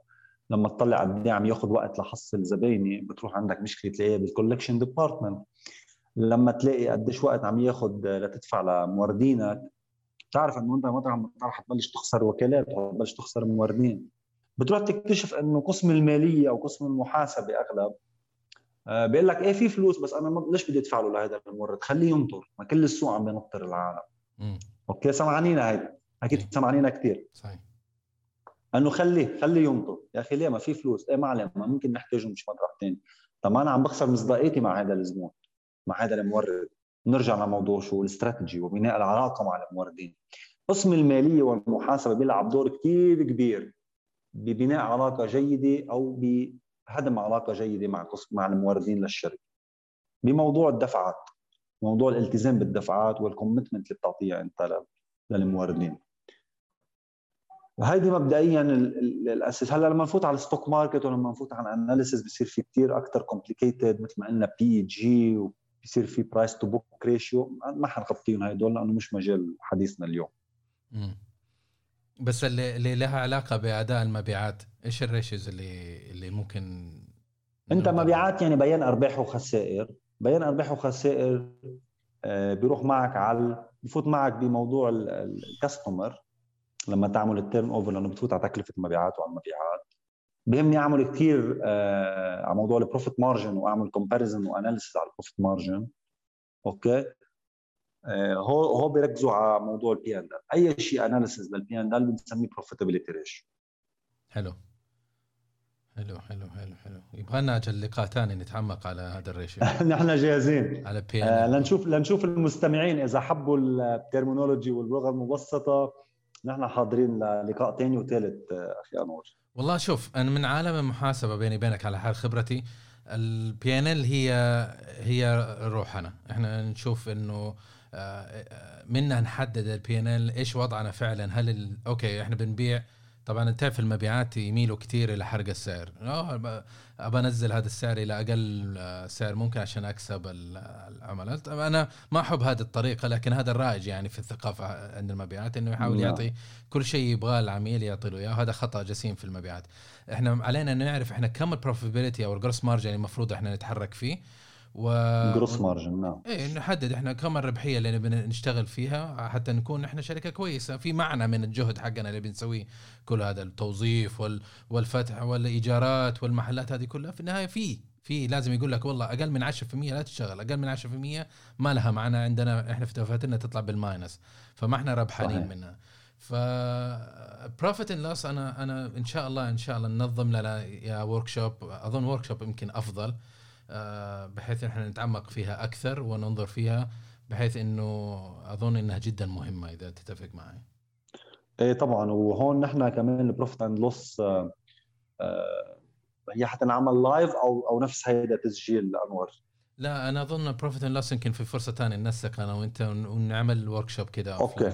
أي. okay. لأنه لأنه كمان في exercise بنعمله لل break even اليوم مرت معنا كثير مصطلح ال break even point وما شرحناها كمان أنا بحب أشرحها بعامل Excel ال exercise Excel هيك حلو لطيف خفيف. خفيف الدم مثل ما أنت بتحب منشان non-financial يعرفوا أهمية ال break even point وليش بتنعمل وشو الهدف منها. فهي بنخليها بلكي إن شاء الله لحلقتين خلينا نعمل zoom على التوجيه المالي. التوجيه المالي آه يعني هي فكرة طلعت معي من فترة من تقريبا ست شهور. آه من خبرة 15 سنة مثل ما حكينا بعلوم المالية والمالية وال وال والحاجة اللي موجودة والملحة أصبحت بعد كورونا بس already كان في حاجة للعلوم المالية. عند أغلب الناس ورواد الأعمال. ومن بعد leadership program كمان أنا اشتغلت عليه مع شركة أمريكية اسمها ال MI. آه بتروح على ال soft skills وعلى ال communication آه مع تمعن كثير كبير بالخبرات اللي مرقنا فيها والشركات اللي مرقنا فيها لقيت إنه في كثير حاجة كبيرة لدمج ال leadership وال soft skills مع موضوع العلوم المالية. لأنه هاي لوحدها لا تكفي وهاي لوحدها لا تكفي لازم يكونوا مع بعض. آه، طلعت معي فكرة ال financial coaching program أو برنامج التوجيه المالي. برنامج التوجيه المالي هو بكل بساطة برنامج موجه لشريحتين من أصحاب الأعمال أو من الموظفين أو من الناس. so ال target audience تبعه هي شريحتين. الشريحة الأولى خريجين المحاسبة وموظفين المحاسبة والمالية. نحن بنعرف بيتخرج الواحد من المحاسبة وأنا واحد منهم آه، مجالات المالية والمحاسبة كبيرة جدا. من ويلث مانجمنت لانفستمنت لستوك ماركت لفاينانس لاكاونتنج لتخصص بالمحاسبة ل audit external و internal ل risk لبنوك وكمان ال banking بتفوت بقلبها بمجالات كثيره آه، في ضياع بصير عند خريجين المحاسبة. أنا وين لازم أكون؟ وأنا وين لازم أتوجه؟ لأنه أي قرار خاطئ يعني أنت إذا شخصيتك و character ك مفترض ياخذك على على ال banking sector وتروح أنت تشتغل ب investment sector أو بشركة صغيرة أو متوسطة الحجم آه، بصير في مشكلة بتضيع ممكن سنين من عمرك أنت عم تشتغل بالمجال أو بمطرح الخطأ حتى لو أنت خريج محاسبة مالية. بنشتغل مع هيدي الشريحة نحن من من ال participants من المشتركين بالتوجيه. للشهايد. يعني نرسم career path نحن وياهم صح التعبير؟ شو الشهايد المطلوبة؟ أول شيء بنخص بنحدد حسب دراسة شخصية و و و وال passion والشغف لهذا الشخص. وين؟ بنحدد شو ال career path اللي لازم يروحوا على الصعيد المهني شو لازم يعمل وين لازم يروح من هذه المطارح اللي ذكرناها؟ معها من بعد ما نحددها بنيجي بنقول شو الشهايد المطلوبة لننمي هيدي المهارات وننمي هيدي القدرات. وبنفوت معهم على مجال ال soft skills أنت بحاجة ل communication بهاي المطرح بنشتغل نحن وياك على ال communication بحاجة لل personal leadership skills بنفوت عليها. نشتغل نحن وياهم عليها. ومين وين بنكون عم نمرق أشياء technical إنه والله أنا اليوم عندي budgeting بلشت عم بحضر ل budget أول مرة بحضر ل budget شو لازم أعمل؟ من وين لازم بلش؟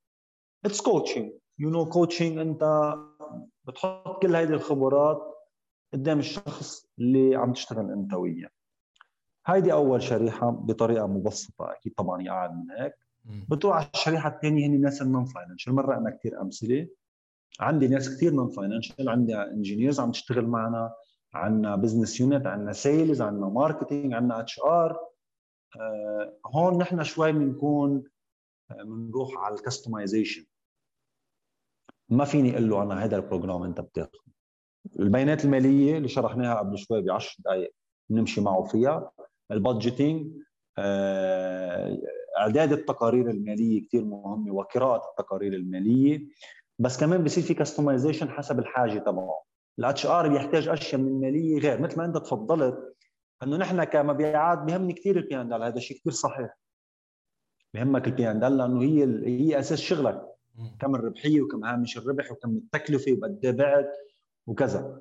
طيب أنا بقول لك المبيعات بيهمك كثير ال cash flow كثير بهمك ال cash flow statement لأنه بهمك تعرف هيدا الزبون لما ما يدفع على ال time اللي هو وعدنا فيه وبصير يماطل ويأجل شو اللي عم بيصير؟ عندي مشاكل داخل الشركة من وراء هذا الموضوع. هاي المشاكل انت ك sales ما بتشوفها هاي بتصب على راس المالية نعم؟ معي؟ بتصب على راس المالية فقط. المالية هو بيصير بالواجهة. وال procurement أوقات بيكون بالواجهة. فحلو كمان إنه ال sales يشوف ال cash flow بيفوت فيها لل cash flow أكيد في طبعا في confidentiality في مطارح ما بتقدر الارقام تنعطى في مطرحه كثير مهمه كمان على موضوع ال sales والمالية هي ال shared services والأقسام المشتركة هيدي صراع يعني ما بدي أقول أزلي بس صراع كثير كبير وقديم بين المالية والأقسام الثانية وخاصة قسم المبيعات.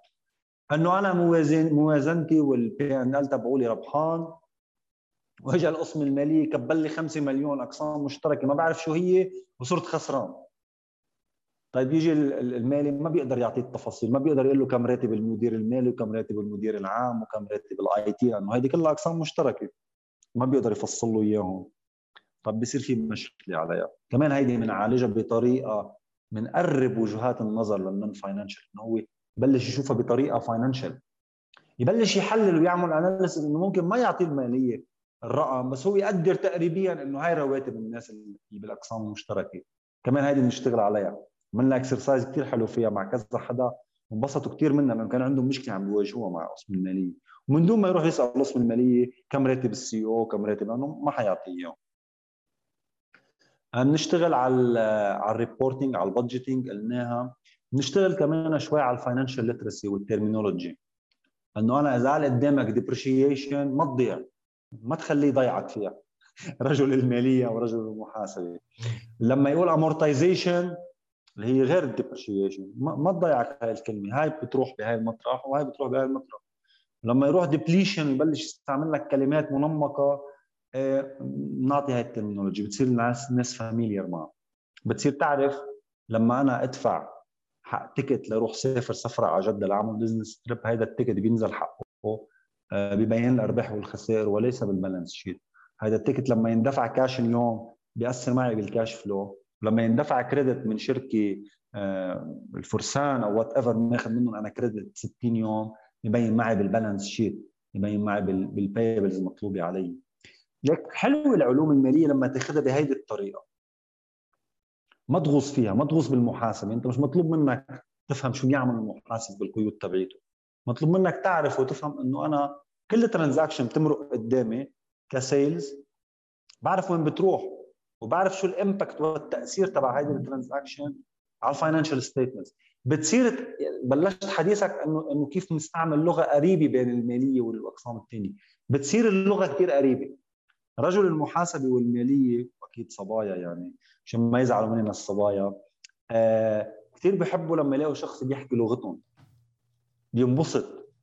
فأنت لما تصير تحكي هذه اللغة بعد ما تاخذ برنامج التوجيه المالي معنا إن شاء الله حتحس بأريحية بالحديث مع ال finance مع ال finance people وقسم المحاسبه هذا باختصار أخي انور برنامج التوجيه المالي وال financial coaching program البرنامج عم يتطور طبعا. بتعرف أنت بتبلش فكرة بتصير تطورها بتصير تشوف حاجة السوق بتصير تزيد وتنقص. ونحن هلأ يعني بآخر مراحل تحضير ال material تبعه فتنا على ال ethics عملنا lesson كامل على ال ethics بال finance آه، من ضمنها مثلا قبل شوي ذكرنا إنه إنه بيأخر مدير المالي بيأخر الدفع لل supplier هون في مشكلة بال ethics بتصير بال financial ethics تبع هيدا هيدا الشخص أو هيدا القسم. آه، فتنا على ال business process كثير مهم الأقسام المالية والغير مالية. تعرف ال business process كيف بتصير؟ أنت كم مرة ك sales عانيت إنه جبت له ال documents لل finance ناقصين؟ لا روح كمل لي إياهم. لا روح جيب لي هاي الورقة. ليش هاي الفاتورة منا مختومة من الزبون من من المورد أو من الشخص اللي أعطاك الخدمة مقدم الخدمة ليه ما ختم لك إياها؟ لا ما بقدر روح ختم لي إياها. أنت بتفكر هو عم بيعقد لي حياتي بس هو ما بيقدر ياخذها ويعمل لها transaction محاسبية ويدخلها عنده على ال system غير ما تكون مختومة مثلا. نبسطها نحن هلا. ما بيقدر. إذا اجى اوديت أو اجى كشف من مصلحة الزكاة بيغرموه عليها.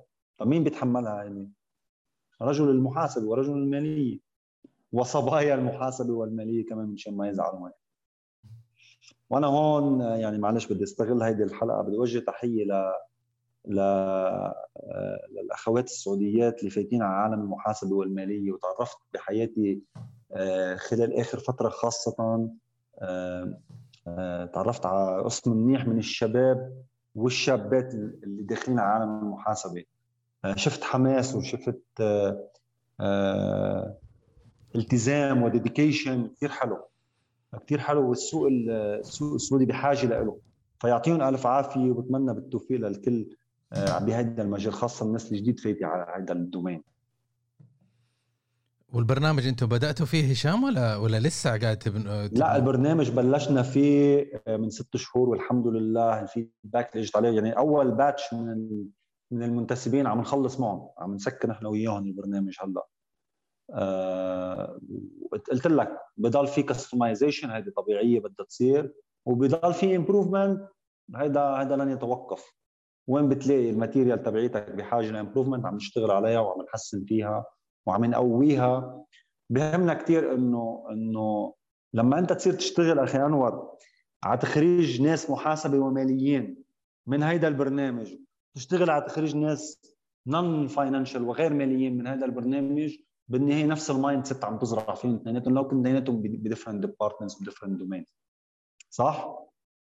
صحيح. عم تعطيهم أهمية ال communication عم تعطيهم أهمية التواصل هي أكبر أكبر أهمية بال department فأنت عم تصير عم عم عم, عم تخليهم يحكوا نفس اللغة بصير التواصل كثير سهل.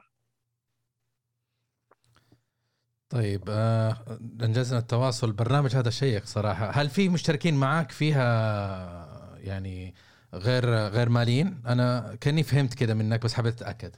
أي نعم ذكرت أنا في معي مهندسين عم ياخذوا معنا هذا البروجرام. في ناس بالمبيعات في ناس آه، بال engineering. يعني في حدا بال engineering وهو حابب يترقى ويصير على executive level وقال لي انه انت باول سؤال بتسأله اياه شو شو المطلوب من هذا ال program؟ لتعرف شو حاجته. انه أنا بدي أترقى وما فيني أصير ب senior level وما عندي معرفة بالعلوم المالية. نفس الموضوع اللي ذكرناه خلال الحلقة. إنه أنا ما فيني ينذكر قدامي كلمات و terminology وأنا ماني familiar معها ما بعرفها شو هي. فايه في ناس كثير غير ماليين وفي ناس ماليين من خريجين المحاسبة والمالية. وعم نمشي نحن وياهم. آه، معنا أخت بلشت آه، بلشت تدرس CMA وحطينا خطة وحطينا plan آه، وين رايحين ومن بعد ال CMA شو بدنا نعمل. يعني عم نستمتع في هذا البرنامج لأنه أنا كشخص على الصعيد الشخصي عندي passion بنقل هيدي المعرفة وب وب empowering people وبمساعدتهم لرسم مسار المهني الصحيح.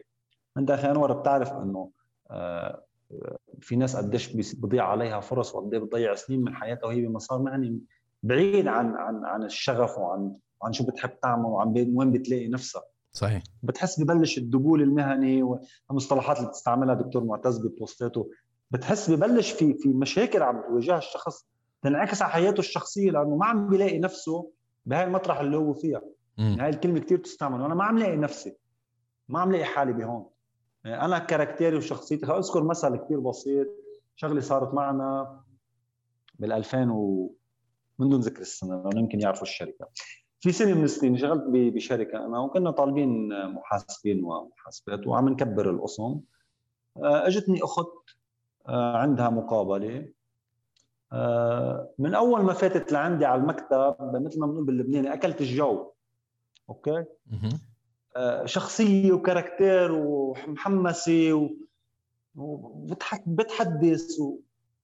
فهمت أنا يعني انت انت مفترض تعمل لها interview تبلش تسألها عن المحاسبة وال finance سألتها سؤال هيك كثير بسيط قلت لها انت أكيد إنك دارسة محاسبة؟ قالت لي إيه. قلت لها وحبيتي إنك لما درستي؟ قال عادي انه حبيت الأرقام. طيب انت متأكدة إنه بدك تشتغلي بقسم المحاسبة؟ هي استغربت من هاي الأسئلة إنه قالت لي أنا أول مرة بفوت على interview بيسألوني هاي الأسئلة. قلت لها يعني جايك بالحديث قال لك لا. انت شو بتحبي تعملي يعني أنا بحب كون بال field بحب كون بالسوق بال market روح وإجي وأتعرف و... okay بس هذا مش محاسبة. فهون هون عم تخيل معي أنت السيناريو إنه لو لو هيدي الصبية تفوت بعالم المحاسبة وتشتغل سنة وسنتين وثلاثة الصراع الداخلي والصراع النفسي اللي بدها تعيشه مع حالها وهي بدها تفتكر إنه يمكن أنا ماني competent وأنا ماني عم بقدر أكون قادرة أمشي مع زملائي المحاسبين. وهي المشكلة مش هون. هي المشكلة إنه هي ما حتلاقي نفسها بقسم المحاسبة. طلبت منها ما عملت معها interview طلبت منها روحي على البيت أقري عن ال job description للمحاسب وبكرة الصباح ناطر منك تليفون وإذا بتقولي لي أنا بدي أكون محاسبة أنت توظفتي عندي. ثاني يوم الساعة 11 الصبح بيجيني اتصال أول شيء بتقول لي أنا بتشكرك كثير على اللي عملته معي. قلت لها ما ما سويت معك شيء أنا سألتك كم سؤال. آه، أنا قريت عن المحاسبه ولا هيدي مش أنا هيدي منا شخصيتي. أنا بحب السوق. قلت لها انت أنت رجل أو صبية مبيعات. You are a sales person you are a business development. You are a PR حرام إنك تروحي على المحاسبة. هذا كمان بوجهه للناس اللي بتشتغل بالمحاسبة أو درست محاسبة. أول ما تحس حالك بلشت تمل بلشت تزهق في شيء غريب عم بيصير معك put a question mark اسأل ناس بالتخصص أنا أو غيري. إنه ممكن تكون بالمطرح الغلط أنت وممكن تضيع سنين من عمرك وأنت عم تحاول آه، تلاقي حالك أو تفرض حالك أو تدرب حالك وهي المشكلة مش هون المشكلة إنه هي منا شخصيتك منا character ك. منه ال passion تبعك وبرجع بقول كلمة كثير حلوة إنه أنا ما عم لاقي نفسي بهذه المطرح. طيب هذا هذا نقطة محورية ممتاز. أنا أفترض أنه هذه الإنسانة شابة في بداية عملها. آه، كانت متخرج جديد وكانت بعتقد أول وظيفة عم تبلشها هي لما إجت عملت interview معنا. كانت عم تعمل جولة interviews ووصلت لعندي. امم أنا كان فيني أعمل لها interview يمكن تكون كثير شاطرة بالمحاسبة اللي أخذتها. عرفت علي؟ يعني الدراسة اللي درستها يمكن تكون كثير شاطرة. كخريج أنا. بس عمل لك هيك سبحان الله بصير ال sense عندك أنت من لما فاتت آه، طلعت عند مدير الحسابات قال لي شو؟ قلت له هيدي منا قلت له حتوجع لك راسك. قلت له هي منا محاسبة.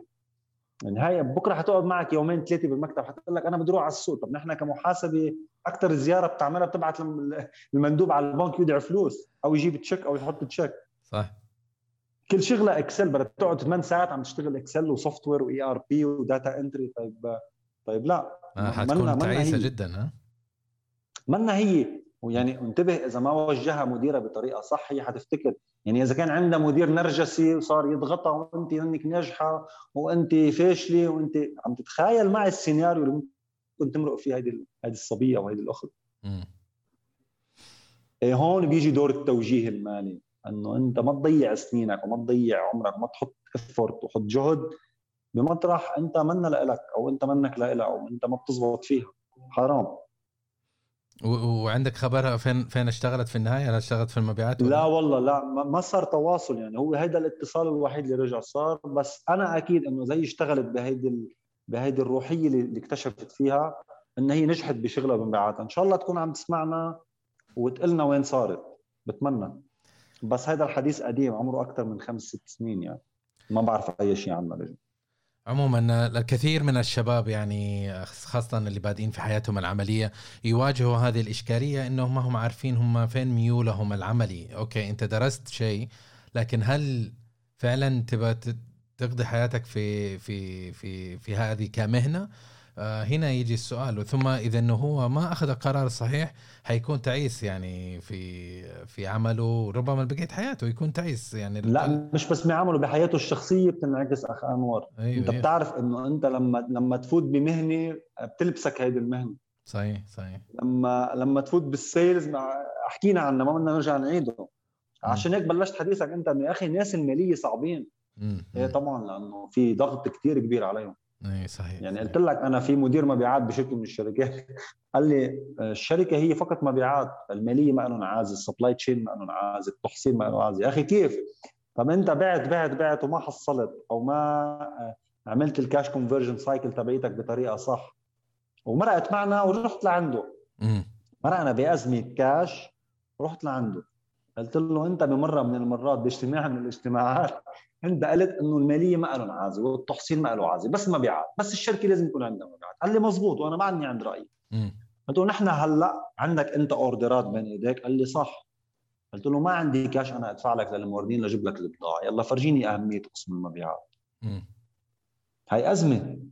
هون لما قلنا نحن أهمية ال cash flow لقسم المبيعات هيدي أزمة كثير كبيرة إنه أنا يكون عندي order ات ويكون عندي آه، زباين ناطرتني وأنا ما عندي الكاش اللازم أو الكافي لاروح ادفع واجيب بضاعة. طيب أنت ك sales شو حيصير فيك؟ أنت ك sales أنور شو بيصير فيك بهيك حالة؟ إذا ما عندي كاش أساس إنه أعمل stock وأشتري بضاعة؟ وورد لزبوني عندي order بين إيدي بكتب كده كده العجلة توقف خلاص أنا مت. وقفت العجلة. إيه. أقل تقدير حتنزعج العلاقة مع عميلك إذا ما بدي أقول حتخسره. م. كم الجهد وال investment اللي انعملت لأخذت هذا العميل اجى competitor على كل رواق بكل بساطة أخذوا منك. okay لأنه أنت صار عندك تقصير بال operation أو بال financial فاذا الشركة هي هي حلقة متكاملة جسد متكامل. ما في يشتغل جزء والجزء الثاني بيكون ما له دور. صحيح. اذا المالية ما اشتغلت صح المبيعات ما بتقدر تشتغل. اذا المبيعات ما اشتغلت صح المالية ما بتقدر تشتغل. وهلم جرى على كل على كل على كل الأقسام. لهذا نقول إنه لو نرجع للي تكلمنا عليه في هذه الحلقة الجميلة إنه مو شرط أنا كمبيعات أو أو إنتاج أو تصنيع أو لوجيستيك أو ايا كان تخصصي أنا في في بيئة العمل إنه أنا أعرف كل شيء عن المالية. لا لأنه أنا عندي زميل أو زميلة جالسين متخصصين في هذا هذا العمل. لكن أنا لازم أول شيء افهم أفهم هم إيش بيحكوا. أفهم آه، إيش ليش تحفظاتهم وإيش إيش المعايير اللي هم ما شغالين عليه. وآخذ في الاهتمام بالتقارير المالية لدرجة المعنية اللي تخصني أنا بحيث إنه لما أجي آخذ قرارات أفهم ليش قيل لي لا ليش قيل لي نعم؟ وعلى أي أساس؟ وعلى أي أساس اسعر وعلى أي أساس أشتري ولا لا؟ ولا هل نقدر نوظف ولا لا؟ هذه هذه هذه تحدي كبير إنه الجميع بيوظف. أنا شخصيا لا أنا أقول لك ابى 10 ابى 10 أنا بريح أنا بجيب 10 موظفين. لكن هل إحنا نقدر فعلا إنه إحنا نوظف العشرة؟ هنا هنا يجي التحدي. و ونشدد انه إنه لازم ننمي ثقافة المالية. طبعا إحنا عندنا محورين الآن اللي هي أعوذ بالله من الشيطان الرجيم اللي هي اعدادات الموازنات المالية وعندنا التخطيط المالي. لكن ما أظن ان الوقت حيسفنا لأنه ما شاء الله تعمقنا كثير في التوجيه المالي والريشيوز والتوجيه المالي. لكن حن نعم. إن شاء الله حن حننظم لقاء ثاني آه لقاء ثاني بحيث إنه نعطيها حقها آه كما إن شاء الله. حاضرين طبعا وأي حدا من من من المستمعين أي رسالة بتجيك عن أي مواضيع حابين يغطوه آه كمان نحن جاهزين. يعني بالنهاية الهدف هو نشر المعرفة ونشر العلم آه وتطوير هذه المهارات آه والعلوم المالية لتقدر الناس كلها بالنهاية تحكي the same language تحكي لغة واحدة وعلى صفحة واحدة تكون. تخيل كم بصير بسيط وسهل آه، التعامل بين الأقسام إذا كانوا عم يحكوا نفس اللغة. وهون أهمية الكوميونيكيشن نحن بنركز عليها كثير ببرنامج التوجيه المالي. طبعا نحن غطينا البيانات المالية كمان أعطيناها حقها بعتقد إن شاء الله تكون واضحة. اي واضحة وكل الشكر لك أنور يعني على هيدا على هيدا الفرصة وعلى هيدا الوقت. نحن بنتمنى المستمعين يكونوا استفادوا وإن شاء الله تكون اللغة اللي استخدمت لغة مبسطة وسهلة ومقبولة. طيب لا تقفل الحلقة أنا مقدم البودكاست أنا اللي أقفل الحلقة.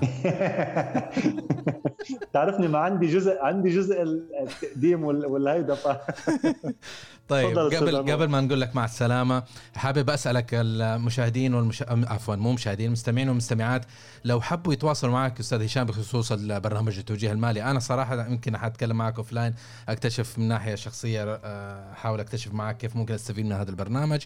لكن المستمعين والمستمعات لو حبوا يتواصلوا معك كيف ممكن يتواصلوا معك؟ أنا متواجد على LinkedIn باسم هشام الخشن باللغة العربية أو باللغة الإنجليزية. آه رقم الواتساب آه حاليا هو 0594422774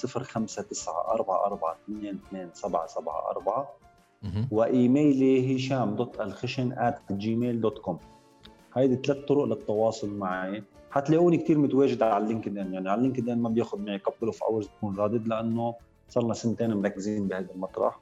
في كثير مقالات أنا ناشرها عن العلوم المالية موجودة على LinkedIn وفي كثير post ات بتغطي كثير aspects من العلوم المالية الشخصية والشركات موجودة كمان.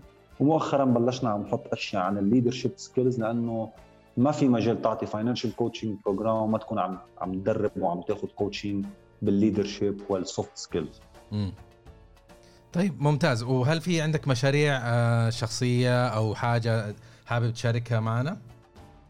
والله أنا نحن كشركة يعني إن شاء الله عم نأسسها كشركة نظامية حاليا. آه، نقدم خدمات التدريب المالي التوجيه المالي حكينا عنه وعندنا الاستشارات للشركات ال SMEs اللي هي ليست توجيه هي استشارات. استشارات فيها تكون on call استشارات فيها تكون بعقد شهري في شركة فيها CEO أو صاحب شغل. أنا بحب أقدم الاستشارات بهذه الطريقة. أنت هلأ كأنور business development و sales شاطر وقوي بمجالك حبيت والله اجتك إجتك وكاله أمريكية قالوا لك نحن حابين نشتغل معك نفتح شركة بالمملكة ونبلش نبيع هذا ال product وأنت كان عندك ال capital المطلوب وبلشت. هل الأفضل لك تروح تتعلم العلوم المالية وال financial statements وكيف بيتحضروا وكيف بينشغل عليهم وتغوص بهذا بهذا البحر والمحيط من العلوم المالية اللي عم نحكي عنه. أو تروح تقوي علاقاتك بزباينك وب suppliers وتحضر مؤتمرات وتفهم technical أكثر عن ال product وتغوص بهيدي المجال. شو بيكون جوابك؟ حيرتني انت الاختيارين قريبا من بعض okay إذا وقتك ما بيسمح إلا تختار وحدة منهم. قل لي انت إيش تختار انت؟ انت كت... انت أنا بعتبر ك sales بدك تركز على تقوية مهاراتك لتجيب business للشركة. منطقي. وهون بنيجي على ال outsourcing على مصطلح ال outsourcing ال third party إنه أنا بالمرحلة التأسيسية إذا عم أسس شركة أو عم بلش شركة أو عم كون SMEs ما بقدر لحق على كل شيء. امم صحيح. ما بقدر غطي المالية والمحاسبة وال IT والمستودع وال collection وال admin وال وال HR عم نحكي عن عن عن أقسام مهولة شغل وتعب. طيب هل بتقدر توظف مدير لكل قسم أنا بقول لك لا وهذا أكبر خطأ بتعمله إذا بتبلش فيه صحيح. أنت شغلتك هلأ إذا بلشتها تحط أربعة خمسة ستة عشرة sales people بين إيديك وتنتشروا بالسوق مم. طبعا من بعد دراسات وتحليل و market analyst وتبلش العلاقات وال customers وال prospect وال pipelines وهذه المواضيع اللي أنت اتحفنا فيها ما شاء الله خلال سنتين ببودكاست وال training sales اللي عملتهم نحن كنا موجودين. طيب بتقول بروح أنا بقعد أفكر بال IT شو أحسن solution لإلي وشو ال ERP اللي لازم أعمله؟ no بشارك meeting هون بنيجي على موضوع ال outsource على موضوع الاستشارات. طيب أنا بشركة من الشركات آخر شركة اشتغلت فيها جبت أنا عملت outsource لل HR كان عندي مشكلة بال HR حلو. كان عندي ال structure كامل لازم ينعمل. وبدي وظف وبدي مشي وبدي أعمل termination ولازم أفهم قانون العمل. وبتعرف ما شاء الله قانون العمل القوانين بالمملكه العربية السعودية بتحديث دائم. طيب طب أنا ما عندي وقت أعمل هذا الشيء لازم أكون عم جيب بزنس دقينا لخبير موارد بشرية قلنا له نحن بحاجة لك بقدم خدمات استشارية third party أعطيني outsource ال HR كلها. حطينا نحن وياه ال headlines وهو اشتغل. هو بيعمل termination هو بيعمل توظيف هو بيعمل مقابلات هو بيختار ال CVات هو بيعمل recruitment بيجيب لي لها يعني مثل ما نحن بنقول بلقاء الخبراء اللي كنا نعمله وبعدنا عم نعمله. نحن بنجيب زبدة الزبدة. بيجي بيقول لي هذا ال final هذا الثلاثه نقي واحد منهم.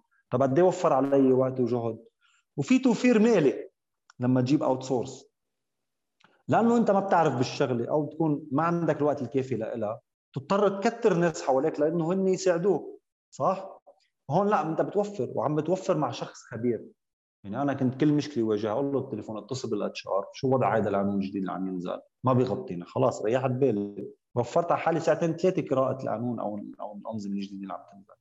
بقسم المالية نفس الشيء نحن عم نقدم استشارات. نعمل analysis للشركة قديش نحن قادرين نوفر عليهم financial وقد إيه قادرين نوفر عليهم آه، وقت وجهد وتعب لل executives اللي موجودين بالشركة وأصحاب وأصحاب ريادي الأعمال يعني. انه خيي وكلها لشخص متخصص. بيعطيك الزبدة. بيجي آخر الشهر بيقول لك هيدا التقرير وال financial statements وال analysis اللي عملناهم عليهم وال financial ratios اللي حكينا فيهم من شوي بيقولوا إنه عندك مشكلة بال stock روح فتش شو المشكلة. بعطيك recommendation أنا. طب أنا اشتغلت جهد ووقت وكذا لو وصلت لهيدي ال recommendation أنت ممكن كنت تاخذ منك meetings واجتماعات لتقدر تعرف شو المشكلة اللي عم تواجهها هون أنا بآمن بال outsource حلو. خاصة بال startups وبال SMEs ركز على ال core business. وهلا كل الشركات بالعالم عم تتجه تركز على ال core business. بلشوا يشيلوا المكاتب. انت بتعرف شركات كثير كبيرة بطل بل بطل عندها مكاتب صارت تشتغل من البيوت. بلشوا يعملوا outsource لكل شيء آه، بسموه ثانوي. يعني أنا كمان ك CEO أو كريادي أعمال فاتح شركه شو اللي أنا أروح أفهم ال IT كيف تشتغل؟ والواي فاي وين بيغطي؟ وال network كيف بدها تكون؟ مزبوط ولا لا؟ صحيح. كم من الاجتماعات بياخذ معي؟ ليه؟ بجيب شركة outsource بوكلها الموضوع بدفع لها أقل من ما أنا حأتكلف لأنه لأنه في تكلفة اضافيه حتكون لأني ما بعرف يمكن جرب وأغلط. كم شركة غيروا ERP system بملايين الريالات؟ بدلوه وطلع ال software الجديد اللي جابوه اسوء من القديم. مزبوط ولا لا؟ اي بتتكرر كثير. بتكرر كثير ومرة قدامنا كثير. وما بيعرفوا يعملوا له implementation لأنه ما عنده ال tools وال وال وال والناس اللي عارفة شو لازم ينعمل. هيدي الاستشارات بكل بكل بساطة أعطي الخبز لخبازه للخباز لو أكله كله. هو هم يقولوا أكل نصه بس ناويين تاكلوا كله أنتم شكلكم. إيه ما نعم ما نحن خلص نحن ما نفوت على الشركة لناخذ المالية بدنا ناخذها كلها ما بنرضى. حبيبي هشام الحديث معك جميل ولا يمل. يعطيك العافية على وقتك والدرر اللي شاركتها معنا في هذه الحلقة. ولكن لكل لقاء نهاية ونقول لك شكرا. وأتمنى المستمعين والمستمعات يعني استفادوا من المعلومات. وإن شاء الله حننظم لقاءات مستقبلية بحيث إنه نكمل المشوار معك في محاور أخرى تخص الماليه ونستفيد من خبرتك في هذا المجال. كل الشكر لك أخي أنور كل الشكر للمستمعين والمستمعات. مدى ساعتين إن شاء الله ما نكون طولنا عليكم. وبرجع بقول لك نحن حاضرين لأي شيء في نشر معرفي ونشر العلوم المالية. وأي وقت في وقت مناسب لحلقة إن كان مناسب أوقاتنا نحن حاضرين. يعطيكم ألف عافية ويعطيك ألف عافية على هذا البرنامج وعلى هذا الجهد اللي عم ينحط فيه آه لنشر المعرفه ونشر العلوم ومساعدة الناس to empower people هيدا هيدا passion وهيدا هدف. عنا إياه بحياتنا. يعطيكم ألف عافية والسلام عليكم. يعطيك العافية هشام وفي أمان الله. مستمعين ومستمعات يعطيكم العافية. كنتم معنا في حلقة جنبيات مع الأستاذ هشام الخشن الخبير في المواضيع المالية. وزي ما قلت ترى عنده هو دورة تدريبية أو توجيه مالي آه، صراحة أنا جذبني كشخصيا وهذه إعلان ترى ما هو مدفوع. ولا لي نسبة منها ولا شيء لكن فعلا أنا كعامل ومتخصص في المبيعات أقول لكم المالية ترى جزء من عملكم شئتم أم أبيتم. وأفضل الطرق للتعلم والتطور في مسارك الوظيفي أنك أنت تتعلم بشكل مستمر وأفضل ومصادر كثيرة للتعلم. تقدر تأخذها من يوتيوب من كتاب من دورات لكن إنك أنت تروح لسبجكت إكسبرت مثل الأستاذ هشام ويساعدك خطوة بخطوة تتلافى كل الأخطاء اللي اللي ممكن تمر فيها خلال منحنى التعلم الخاص فيك. فخذ خذ الموضوع معاه واكتشف وشوف. أنا متأكد أنا انزل يعني أرشح الأستاذ هشام والبرامج ومبادراته واكتشفوا معه في هذا الموضوع وتعلموا. تثقفوا يا أخي تثقفوا مو بس المبيعات مو حكاويتيه بس آه، أنتم يعني لازم تكونوا ملمين بجميع التخصصات وخصوصا المواضيع تخص فلوس اللي هي المحاسبة. يعطيكم العافية. واللقاء الآخر في أمان الله.